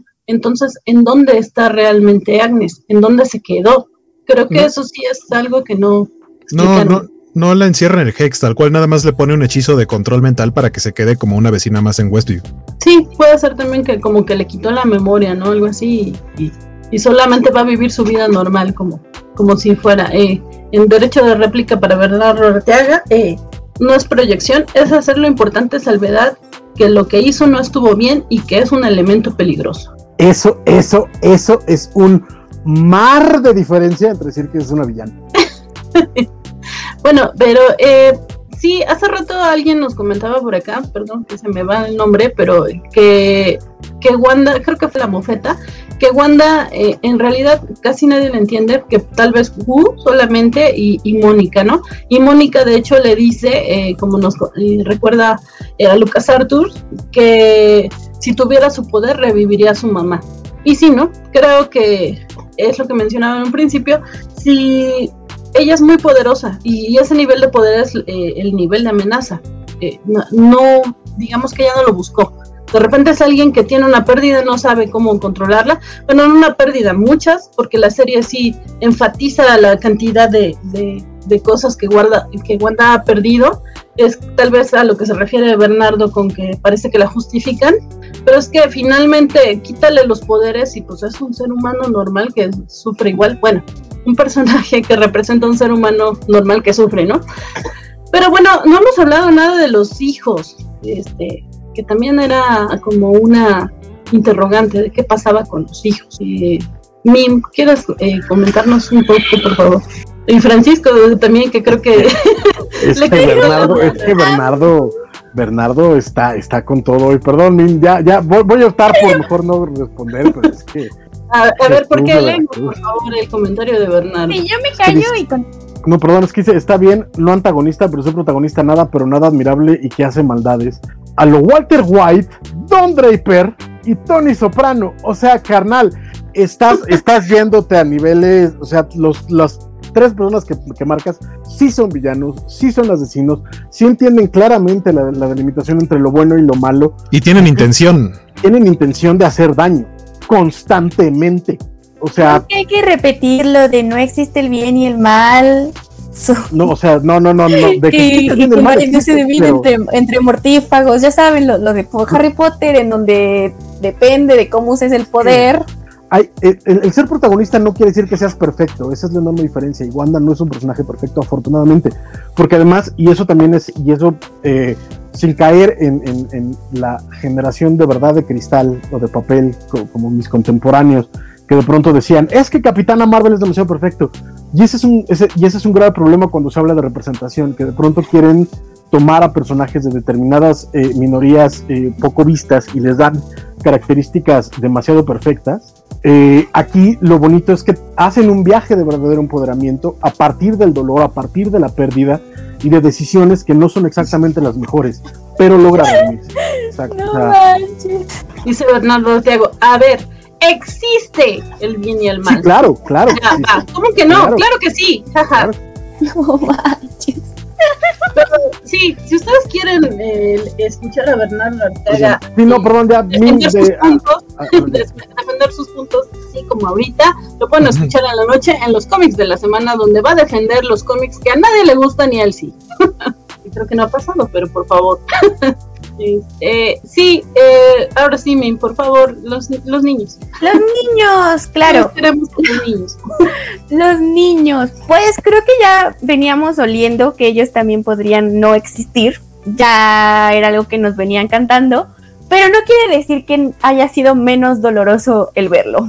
Eh, me gusta, me gusta o sea, como primero ellos, cuando empieza primera, la primera vez Wanda a deshacerse del Hex, y ellos empiezan a sufrir y los vemos que es algo pues sí doloroso, como la primera vez que vimos que Vision trató de salir del Hex. Y después que sea algo más como en calma, como en casa, como familia, como, ok, esperemos el fin del mundo juntos. Creo que sí, sí fue algo que, insisto, que esperábamos, pero que le dieron una buena resolución. Al final los gemelos supuestamente desaparecen, pero eso también queda, creo que yo entiendo que alguien quiere pensar en los niños justo.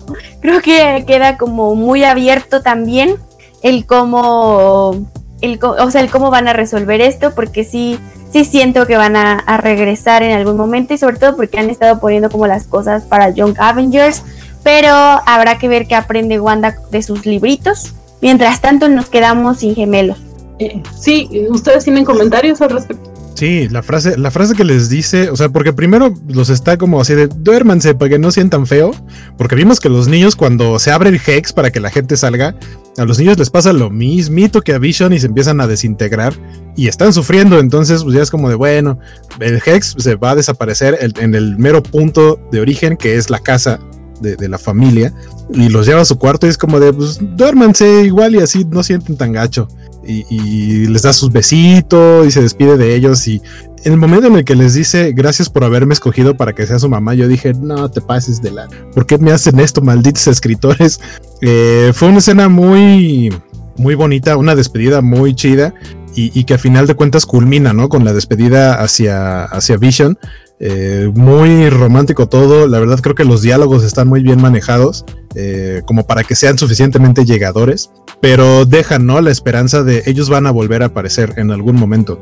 No es un adiós definitivo como en el que aparentemente sí fue para Pietro, eh, por lo menos el Pietro del MCU, pero sabemos que a ellos los vamos a volver a ver en algún momento, tanto a Vision como a los niños. que, que tengan la oportunidad de ser otra vez una familia feliz, quién sabe.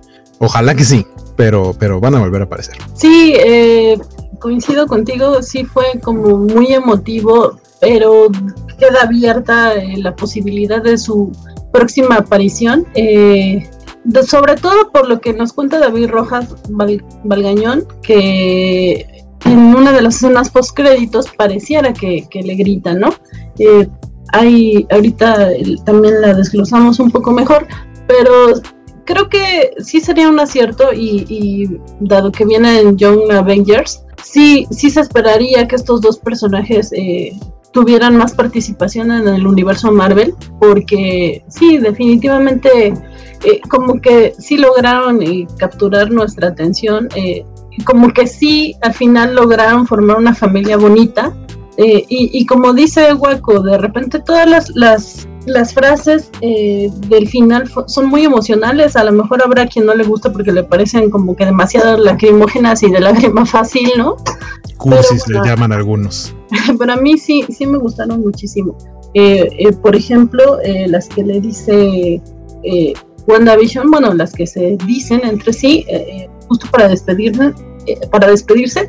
Eh, si nos las quieres recordar, por favor, Francisco. Pues es que toda, toda esa escena ya al final, cuando eh, Wanda decide terminarlo con, terminar con todo, incluso este viaje que hace desde donde están hasta su casa, recorriendo todos los lugares que habíamos visto de Westview. llegando a, su casa y que vemos cómo se va contrayendo el Hex y cómo todo va cambiando a, como, a como estaba antes. Y el momentito en la ventana con, con, Vision y Wanda en el que le pregunta ¿y, yo qué soy? ¿no? Y además de el obvio dato Marvelita que le dice, ah, eres un pedazo de la piedra de, de la mente que tenía en mí. Además le dice, eres mi espera, eres mi, eras mi tristeza y mi esperanza. ay, no manches, qué bonito, es que, ah. Y, y entonces se muere, ya. Está muy triste. Pero, pero de, pero sobre todo eres mi amor. Eres mi amor. Sí, es que ya, es que ya, no llegaba sin que se me cortara la voz, perdón. Este. Ay.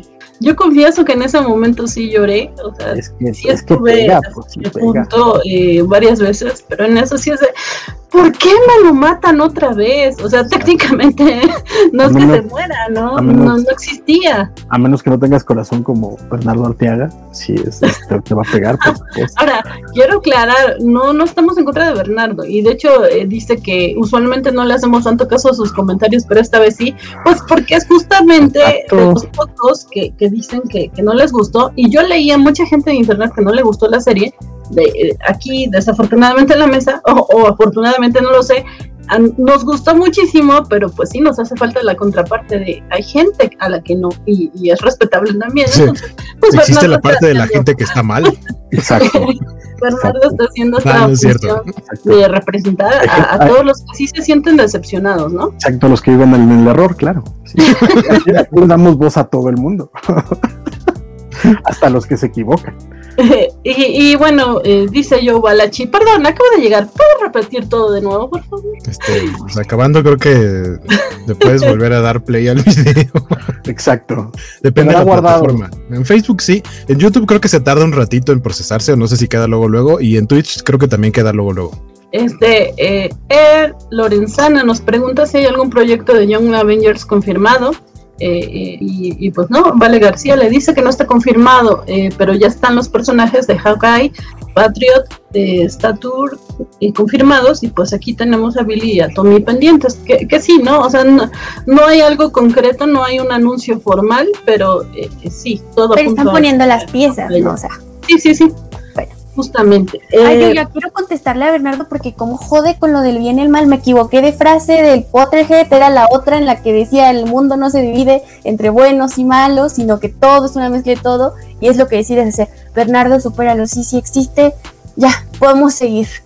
No, lo- no, no lo superes, Bernardo, porque se pone bueno esto. No lo superes. Y bueno, Vale García nos, nos recuerda que mañana habrá especial Cobacho y parece que, que unas voces están 100% al favor de 100% al favor a favor de que haya. este, Monse Álvarez nos pregunta que qué pasó con Vision White.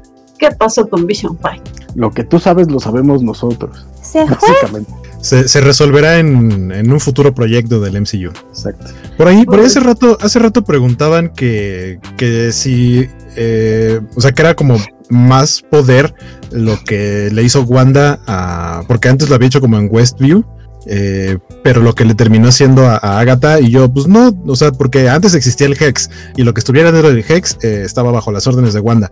Y, y ahora solamente es una persona, o sea, una persona nada más le aplicó ahí sus polos mágicos, su, su hechizo y la dejó ahí sola, pero eh, también hay que recordar que, que Wanda a fin de cuentas aprende mucho en estos últimos capítulos y absorbe, o sea, porque ella finalmente aplica, eso me gustó, que es básicamente un Superman 2 en el que los malos creen que le están absorbiendo el poder al bueno y realmente el bueno, bueno, entre comillas, pero no sabemos, este, le está ah, absorbiendo el poder al, al villano, al antagonista. Eso pasa en Superman 2 cuando, cuando le van a quitar sus poderes los demás kryptonianos y él se encierra en una cápsula y pareciera que le van a quitar sus poderes, pero es al revés. Y él absorbe los poderes de los demás kryptonianos, del general Zod, de Ursa y Non. Y aquí básicamente Wanda hace eso, porque pareciera que se está quedando sin poder, queda incluso, de hecho, me gustó mucho el efecto que le hicieron de cómo queda así toda como chupada, sí, con las manos negras. No te rías, Francisco. y Perdón, fue, este- fue como, fue como con, el, con el chiste de Boner, perdóname. Sí, yo sé. Y este. Y, y- y después es como que le quiere aventar un hechizo y puff, ¿no? Ya no sale nada. Es como cuando el snap de Thanos, que no funciona porque ya no tiene el guantelete, es básicamente un recurso similar y es porque Wanda absorbe el poder. Entonces Wanda ya es, se convirtió oficialmente, digamos que, como decían hace rato, un poder similar al de Fénix. No sé si lo quieran hacer así en el MCU, pero ya eh, digamos que tiene su, su poder a full potential y en teoría puede ser que también haya absorbido parte o el poder de, de Agatha. Entonces, hacerle ese hechizo de que se quede ahí, este, como la vecina chismosa en el pueblo, pues debe hacer como, debe ser como preparar un agua con, con polvitos para ella. sí, sí, sí. Este, Desde Arthur se la chupó la bruja. No te rías, Paco. También Valentín García. eso. sí, también. Yo, yo Sí, por eso sí. digo que, que para el especial Cobacho de mañana tengamos como tema musical La Bruja, el son ese que dice, y dígame, dígame, dígame usted. ¿a Me agarra la bruja y. Ajá, sí, sí. exacto. ¿A cuánto está chupado usted? Ya, la de, la de, me agar- la del cerrito, la de, Exacto. me agarra la bruja, Sí, sí. me Lleva el lleva a su casa. Ajá, algo así, ¿no? La de, Ven, hasta canta. Contrataciones en su Twitter, por favor. Es correcto, es correcto. Para, para los próximos programas que sea la covacha karaoke. Exacto. sí, no Venga, manches. Súper pues. Yo pido todas las de señora. bótele. yo pido todas las de señora. Este, sí, bueno, no sé, ahí nos peleamos algunas. Bueno, Pero bueno, siguiendo con esto, eh, vamos a la primera escena post créditos. ¿O creen que se nos está yendo algo de, del episodio en general? No, No, no, sí, ya. Escena post créditos, creo yo. Escenas post créditos. Bueno, la primera. Ujú. La primera. Ajá, bueno, bueno, es que ya ven que en el MCU dicen es que una es mid credit y la otra sí es post. Ah, ok, claro, claro, sí. O, o- La o el escena final final. escena post créditos y ya después hablamos de la min credits. Pero por favor, Waco, eh, haz los honores. Eh, la primera escena, que es la mid credit, que debo aceptar que en cuanto terminé esa dije, bueno, ya. Y lo primero que hice fue entrar a Twitter y veo un mensaje que dice, hay dos escenas. Y yo, ¿qué? ¿Qué? No le había puesto, no le había puesto eh, pausa todavía. Seguían corriendo los créditos, pero todavía no llegaba al final, final. Pero bueno, la, Final, eh, final, la- final, final, final. En la primera, en la, en la mid-credit scene, vemos que eh, eh, buscan ya a, a Mónica y así como de, ah, ya salió todo muy bonito, qué bueno que andas por acá, están ahí con gente que está ayudando a todas las personas que lograron ya salir del trance de Westview. Ya, ya Y, la, gente, pues, vas- la gente, uh, ya está eh, te dando órdenes y todo bien. Ajá, y así de, ah, mira, ya te, te van, a, Mucha te van a risa dar un, ascenso. Mónica. Como, oiga, que bien le sienta ahí el poder, ¿no? No. Ah, caray. Y, Déjalo, déjalo. y entonces le dice, le dicen a Mónica, oye, este, alguien te busca en el cine. Y pues entra a este cine, el cine gigantesco de, de- de Pueblito. Y de pronto solamente llega un agente y le dicen, pues mire, eh, me contaron que, que usted no puede volar y pues acompáñenos, ¿no? Y entonces vemos a este agente que se convierte, o sea, que revela su verdadera forma, que es un Skrull, que hemos visto ya, este, bueno, vimos a los Skrulls desde Capitana Marvel, pero han estado involucrados en, en algunas escenas de post créditos de, de otros pro- eh, proyectos, como en, en- en Spider-Man, ajá. Y en este caso, pues es como de bueno, estamos como colaborando con alguien, hay alguien que la quiere ver eh, y pues acompáñenos, ¿no? Y Mónica incluso hace el señal, la, la señal así como de allá, así de Diosito, no, no es Diosito, es alguien más, alguien más que, que la quiere y pues es vámonos. Entonces sabemos que vamos a ver a, a Mónica con, con todo su potencial y sus poderes bien ya entrenados, con, con un traje que va a conservar más o menos el diseño que tiene ahorita, pero obviamente ya más como de superheroína en futuros proyectos, muy seguramente en Capitana Marvel 2. De hecho, eso ya está más que confirmado, ya, ya está Sí. firmado para Captain Marvel. Eh, aquí quiero hacer un reconocimiento especial y perdón que no lo voy a hacer personal, pero alguien en el chat nos dijo hace como tres episodios que él pensaba que iba a salir un Skrull tarde o temprano. Yo la verdad no lo tenía ni no los tenía ni en el radar, pero no sé si fue Arthur o fue Gerson que sí sí mencionaron la, la posibilidad de que saliera y pues sí, finalmente llegaron. Digo, estando eh, involucrada eh, eh, la mitología de Capitana Marvel no era tan difícil, pero bueno, sí, sí se me, se me fue. Eh, y creo que a todos nosotros. Pero, eh, no sé, yo soy bien necia. y sigo es Mephisto. esperando a mi ingeniero, no a mi ingeniero. Este, no El sé, tal vez sea, pues, sea cuestión de, de traducción, que yo quise entender que se refería a, a personaje masculino, el que lo espera allá arriba. Puede ser Nick Fury, Fury, bueno, él. No, porque ella, a ver, ella, ella sí mencionó un. A, a- a ver, ella antes había mencionado un ingeniero aeroespacial que era hombre, eso sí quedó claro, Sí. incluso con el uso de pronombres. Y no salió. Pero nunca supimos quién diablos es. Y aquí lo que le dicen es alguien que te conoce, esa que dice uno, o- alguien que te conoce, te espera arriba. Sabemos que estás, no, no le dice que no puedes volar, sino le dice estás plantada en tierra, porque recordemos que lo que le dice Hayward es que ya no están haciendo este, misiones espaciales, que, que después del blip se habían quedado estancados en la tierra. Entonces le dice, te están esperando. Mónica le dice, ¿dónde? Le dice, "Pues, en la, en la base de Sword que está en el espacio, reina mía, y que probablemente es donde vimos a Nick Fury al final de Spider-Man Far From Home. Y si no vieron Spider-Man Far From Home y dicen que esto es spoiler, es su culpa. Esa película tiene dos años.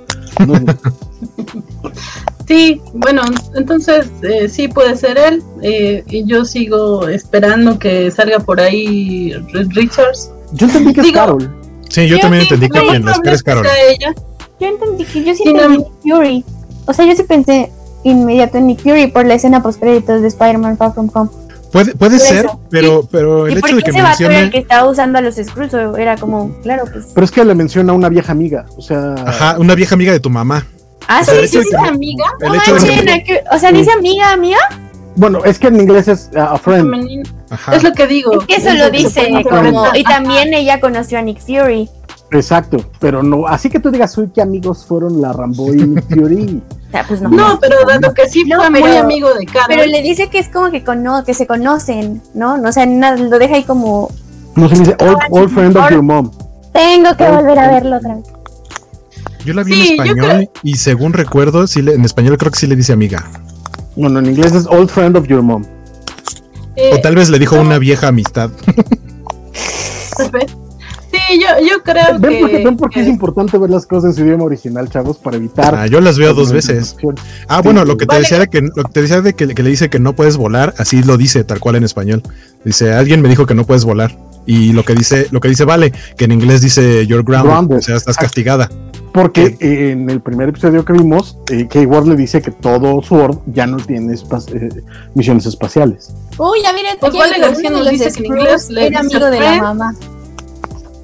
Vale García nos dice que en inglés le dice friend. eh, David Rojas eh, Valgañón dice que uno de los Skrulls era amigo de su mamá, lo que dijo Mim.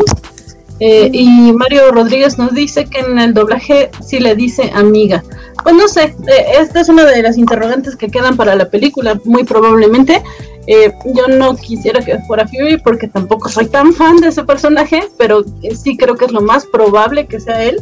En mis esperanzas hay- hay- seguirá que Es que eh, eventualmente metan por ahí a los cuatro fantásticos, pero sí suena más lógico que, a que sea Carol, aunque Carol eh, como que nos dieron a entender eso, sí nos lo dieron a entender a la serie. Que no como están en buenos no términos, está ajá.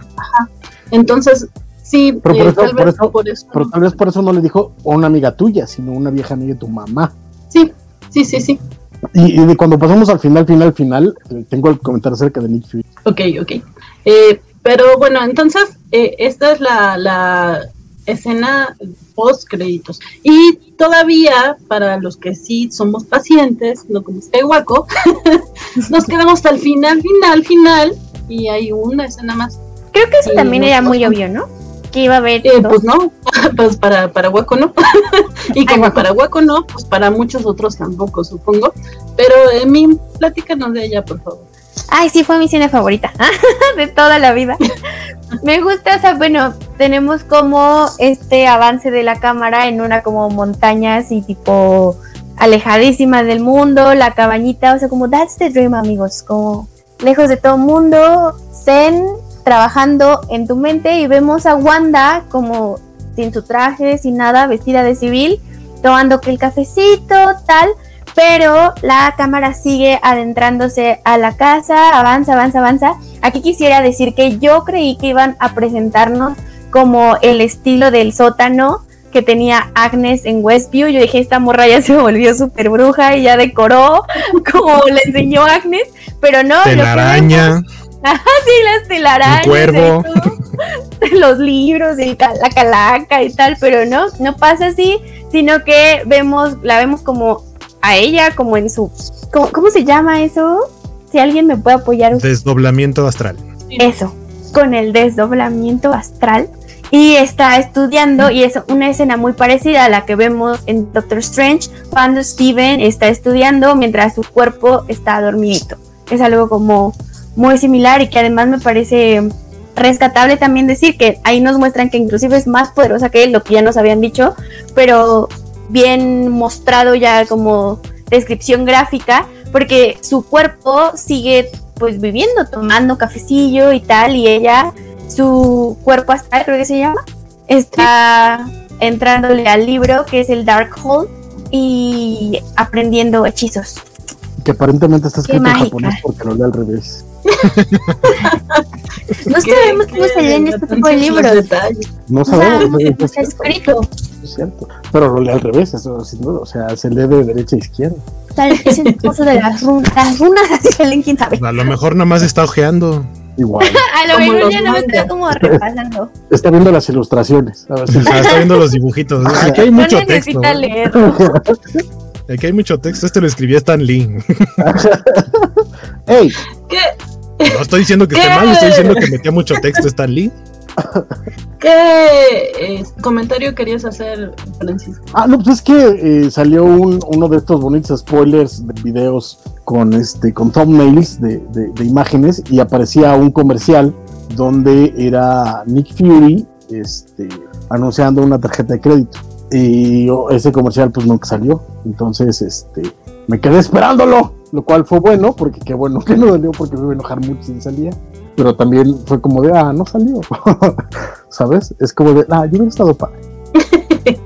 Sí, eh, ahora yo confieso que digo, tantas teorías, creo que era de las que más teorías tenía al respecto de esta serie. Todavía aquí dije, sí, claro, ahorita sale Doctor Strange, va a llegar por ella y le va a decir, ven hermana.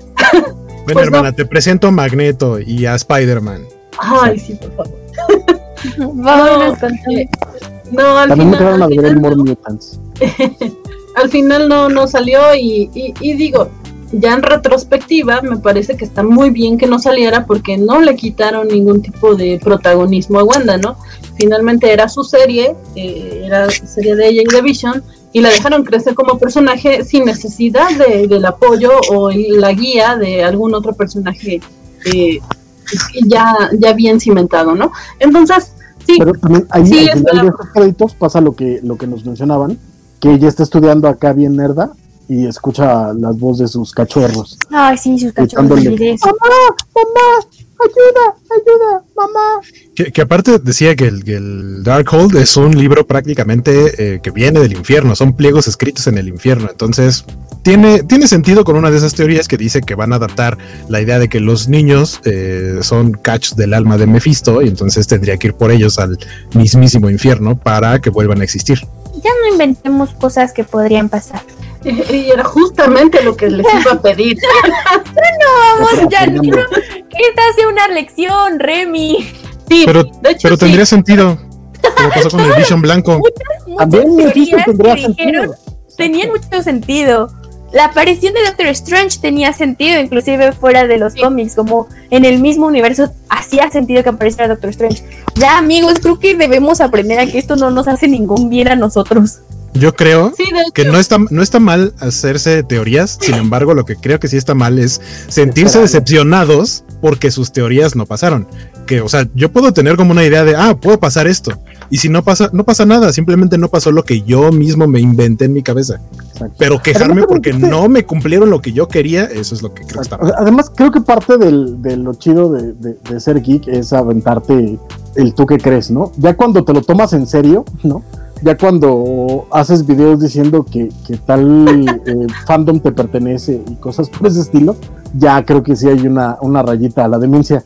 Pero decir, ah, a mí me- estaría bien chido que apareciera esto y tal, creo que también es parte de lo divertido de ser geek. Y no está mal. De nuevo, el problema es cuando, como bien dice Waco, tú te creas tus propias teorías y esperas que, que Marvel diga, le voy a hacer caso a ese muchacho y lo escriba para ti. Sí, Entonces, sí, también cañón. Sí se mancharon. eh, pero estoy totalmente de acuerdo con lo que dijeron los tres. Eh, en parte, yo sé que son comentarios distintos, pero tengo eh, parcial, estoy en parcial eh, de acuerdo con cada uno de ustedes. Sin embargo, este, sí es difícil como no formular una teoría o pensar qué, qué es lo que viene si tú sabes que los niños se fueron y a la mera hora, eh, pues no, como que escucha las voces, igual y se imaginó, igual están en otro lado, porque alguien Igual decía por ahí que... igual es Mephisto somos todos. Eh, que tal vez ahí podría ser como el, el indicio del multiverso, que ellos sí puedan volver a, a venir en otra dimensión, no lo sé. Creo que esa sí es una teoría que, que podríamos hacernos y, y- y no sé si están de acuerdo en pensar, que me comenten qué es lo que creen que pasa ahí. O sea, con los niños. Ay, que ya, no quiere, ya no quiere participar. Ajá, yo, yo, yo ya dije cuál, qué es lo que creo que va a pasar. ¿Qué, qué, qué, qué, qué va a pasar? Pues, pues eso, que van a tratar de sacar a los niños del mismísimo infierno para que vuelvan a existir.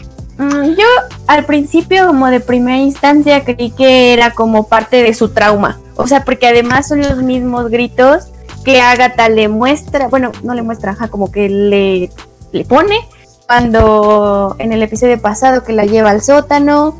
Eh, son los mismos gritillos de los niños cuando los están ahorcando sin que fuera consensuado. O sea, como que suena igual.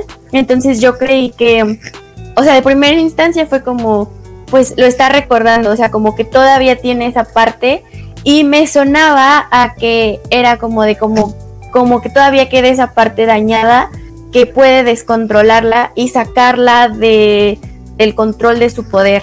¿Saben? ¿Sí, sí me está explicando? Sí. No Nada sé más, si lo estoy explicando asterisco, bien. nada más asterisco, ahorcar menores de edad no es bueno, incluso si es consensual. ¿Quién sabe si Incluso aunque sea viernes, Valentín García, incluso aunque sea viernes. Y si son dos menores de edad, Exacto, no. Tampoco. ¿Menor Menores de edad menor de edad no, tampoco? ¿No Se meten en problemas. ellos menores? No, no, no. No, o sea, me encanta porque Vale dice, no es malo porque sea malo, sino es malo porque te meten en problemas. Sí, bueno, Pregúntale el a otro Roma es mi fulano. Como proyecto. Y yo no dije nada. Este, sí, seguíamos. Pero en todo caso, eh, no, fíjate, a ver, habla- hablando ya como de teorías un poquito de lo que sabemos.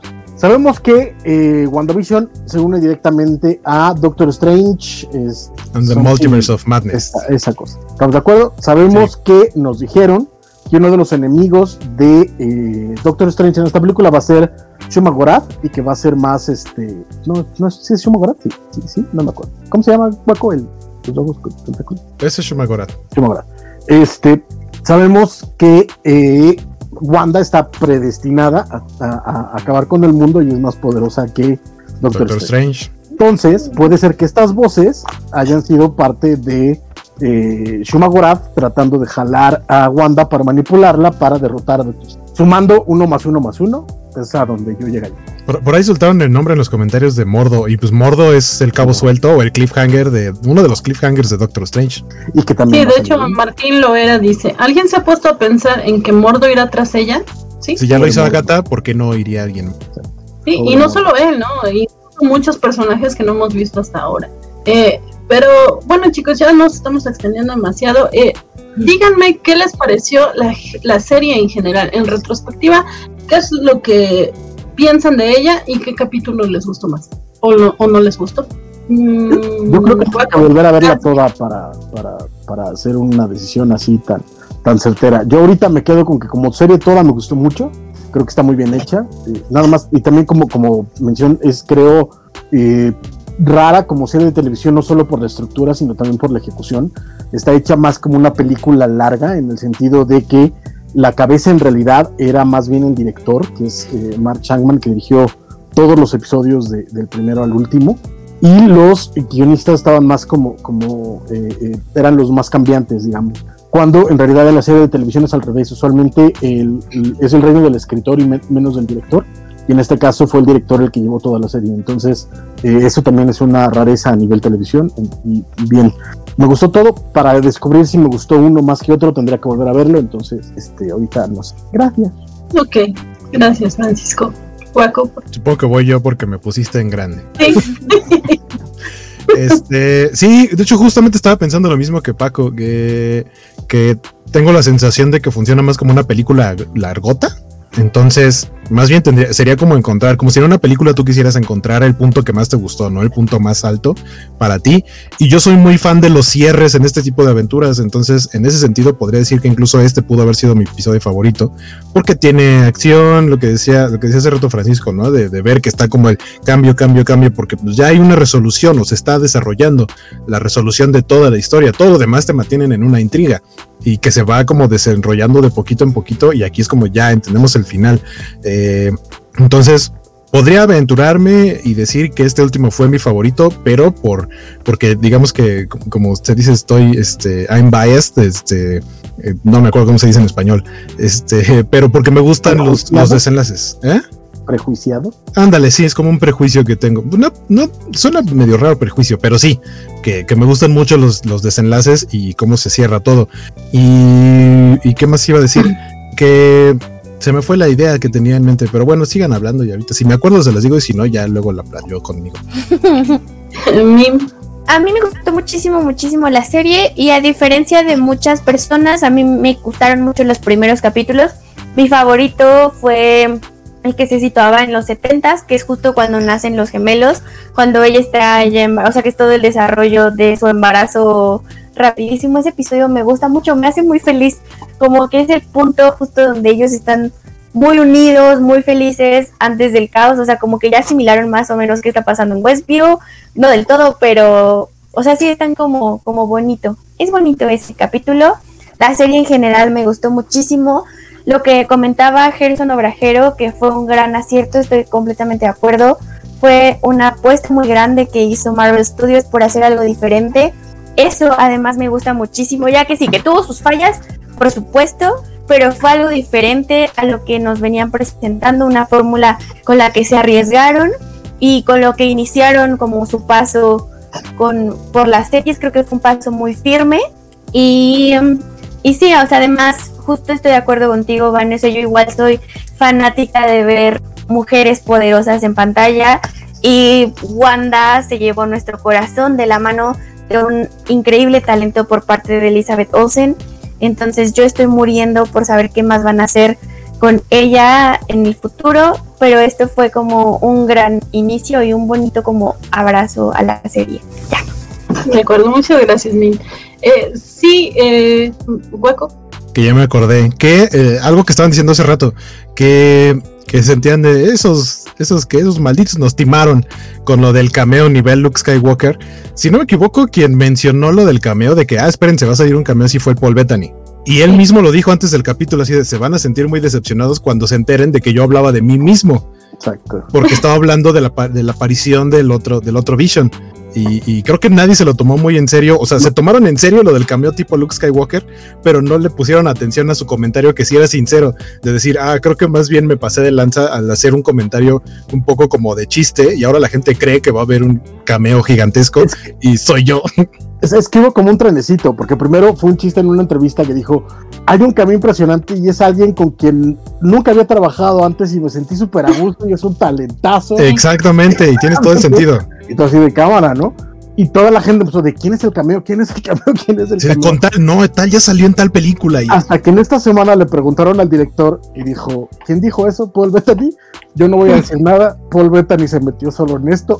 Él va a poder salir solo. Y ya fue cuando él dijo, no, este yo nada más decía que era yo porque está muy chistoso. Se halló conmigo. Ajá. Pobrecito. sí, porque además era un este chiste bueno. Si no lo hubieran tomado tan en serio. Exacto. Estaba tierno el chiste. Dice, dice Bernardo que, La, palabra que quería decir es eh, sesgo. No uso normalmente esta palabra, aunque probablemente podría ser acertada, pero más bien me, refería a algo como estoy predispuesto a que me gusten ese tipo de cosas. Eh, sí, eh, dice Iscoat Morales que le pareció muy apresurado el capítulo final y Bernardo está de acuerdo. pues no sé, yo creo que, que parte de, el descontento que hay en, en muchos es justamente porque había expectativas elevadísimas, un poco alimentadas así por estas eh, malinterpretaciones de las declaraciones de Paul. Eh, también no recuerdo cómo se llama la, la actriz que interpreta a Mónica, pero pues ella también soltó lo del ingeniero que pues nunca fue. Entonces, de repente por eso, no, fue la actriz, ese fue el personaje. Fue Mónica la que dijo conozco un ingeniero. La actriz no dijo. No, no, pero la, actriz sí dijo que, iba a ser un, cameo importante. Sí lo dijo en, redes sociales. Entonces, eh, pues sí, de repente eso como que elevó muchísimo el hype, eh, las expectativas. Nunca supe de dónde salió la teoría de Mephisto. De repente tenía sentido eh, para los que leímos los cómics. Debo admitir que yo no conocía mucho a estos personajes eh, en cómics antes de esta serie. Eh, de hecho, me puse a leer las series de Wanda y de Vision antes de, la serie para poder darles como un poco más de información. Y creo que eso me jugó un poco en contra, porque no se necesitaba tener tanto background respecto a, cómics para poder entenderla, para poder disfrutarla. A mí me gusta muchísimo las series, los sitcoms y en ese sentido también disfruté mucho los primeros episodios, cada uno referenciado, aunque como también soy muy fan del Halloween, pues muy feliz en Halloween, disfrazándome de Wanda también. en general fui muy feliz viendo cómo pasaban las épocas eh, diferentes, las referencias, todo me pareció muy bonito.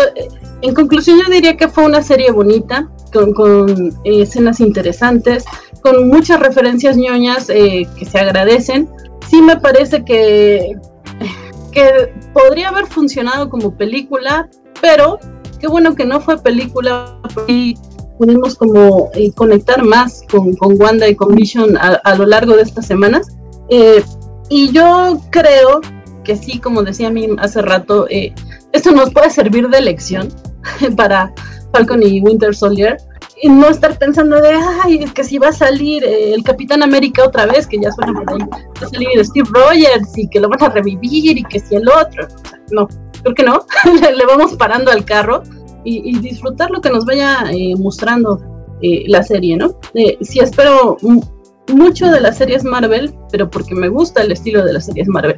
Creo que este rompe un poco con el estilo y le salió bien desde mi punto de vista, pero sí es algo muy diferente y también espero algo muy diferente de la que viene y algo aún más diferente de, de, la de Loki. Creo que ninguna de las tres va a tener un tono igual y que bueno, en la diversidad está la variedad o algo así. algo así va la serie, pero bueno. Este chicos, eh, ya, ya ahora sí nos estamos extendiendo muchísimo, así que creo que ya eh, mejor nos vamos despidiendo. Entonces vamos a empezar con eh, por favor, eh, tus redes sociales, últimas impresiones y, y ya. Ya hubieran podido ver el episodio dos veces, creo, por lo menos. por lo menos. Yo soy Guaco, me encuentran como Sky Guaco eh, en, todos lados, en Facebook, Twitter, en no WhatsApp, no, en Instagram, este, y en Twitch, que al ratito tenemos transmisión de animación, hoy toca animar eh, el Pokémon. Ahora sí, porque la semana pasada terminando el programa, me levanté de mi silla para ir a comer y me lastimé el cuello porque 30 o algo así. Entonces, al ratito tenemos stream y, y pues ahí síganme en todos lados y nos vemos pronto. Ya se nos acabó el show. Ok, muy bien. Los voy a extrañar, muchachos. Los voy a extrañar mucho. Ustedes, ustedes eran mi tristeza y mi esperanza. Eh. Ajá, aquí es donde Francisco dice, yo que soy. Ajá. Yo que, yo que soy. Exacto. No, este, pues me encantó la serie. Esperemos a ver qué pasa con eh, eh, Falcon and the Winter Soldier y todas las demás que vienen en cola que parece que todo el año vamos a tener cosas que ver, entonces eso está muy padre.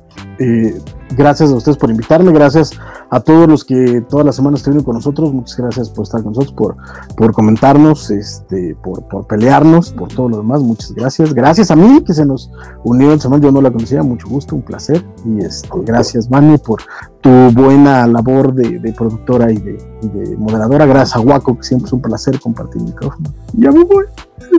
Ah, nos, vemos a la, nos vemos a las nueve Este, nueve Las nueve es un número asgardiano. ¿qué? Exacto, es, es, es, es, como así como las nueve, pero no son las nueve. Nuevelheim. Yo siento que como a las nueve y media y poco más, ¿eh?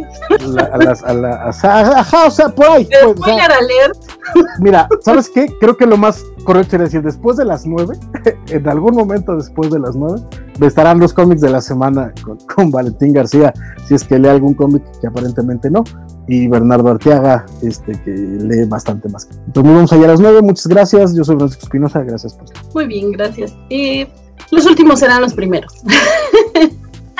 No, pues muchas gracias por volverme a invitar. La verdad es que la paso muy bien con ustedes. O sea, no me había dado cuenta de que llevamos ya casi dos horas. O sea, para mí es como llevamos aquí 20 minutos, ¿saben? Pero pues muchísimas gracias a todos.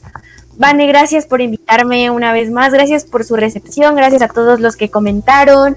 De verdad es que me siento muy a gusto platicando con ustedes. Me pone triste que se acabe WandaVision y que se acaben estos espacios, pero espero que pronto encontremos una manera de coincidir y de seguir hablando de cosas nerds y que yo me sienta súper a gusto diciendo que soy una Potterhead y hablándoles de, de, estas referencias que me vienen a la cabeza como las películas de Rachel McAdams que no hemos visto. Y todo, la verdad es que la pasé muy bien, a mí me encuentran en Instagram como arroba mimsilva doble guion bajo y en Twitter como arroba mimsilva un guion bajo por si quieren seguir platicando de WandaVision. Y de nuevo, muchas gracias, amigues. Dice, dice Vale García y Bernardo Ortega que si te pones a leer cómics estás invitada a los ¡Ay, no manchen, sí! Súper, sí. Eh, dice Guillermo Guerrero que nos va a extrañar, que va a extrañar las covacharlas de WandaVision. Y gracias por tanta ñoñería. Gracias, Guillermo, por, acompañarnos. Gracias, Bernardo. Gracias, Víctor Bonfil. Gracias, Mario Rodríguez, Scott Morales, eh, Vale García, que estaba tras bambalinas siempre. La Mofeta, eh, Arthur, Gerson. Los Alejandros, porque tenemos como tres Alejandros, Martín era tenemos, ¿eh? los estoy clavando, pero bueno, eh, Luis Enrique, a, todos, perdón. Son tuyos de ti. Son míos de mí. Antonio Swain, eh, gracias por sus comentarios a favor, en contra, muchas, muchas gracias por acompañarnos, eh, David Rojas eh, Valgañón, a, todos, por favor, perdón, eh, quien se me está escapando, muchas, muchas gracias por acompañarnos eh, durante estos, estas semanas. Fue muy divertido comentar con ustedes estos episodios, eh, fue muy divertido compartir mesa con, con, ustedes y con los invitados que nos acompañaron a lo largo de estos más de dos meses.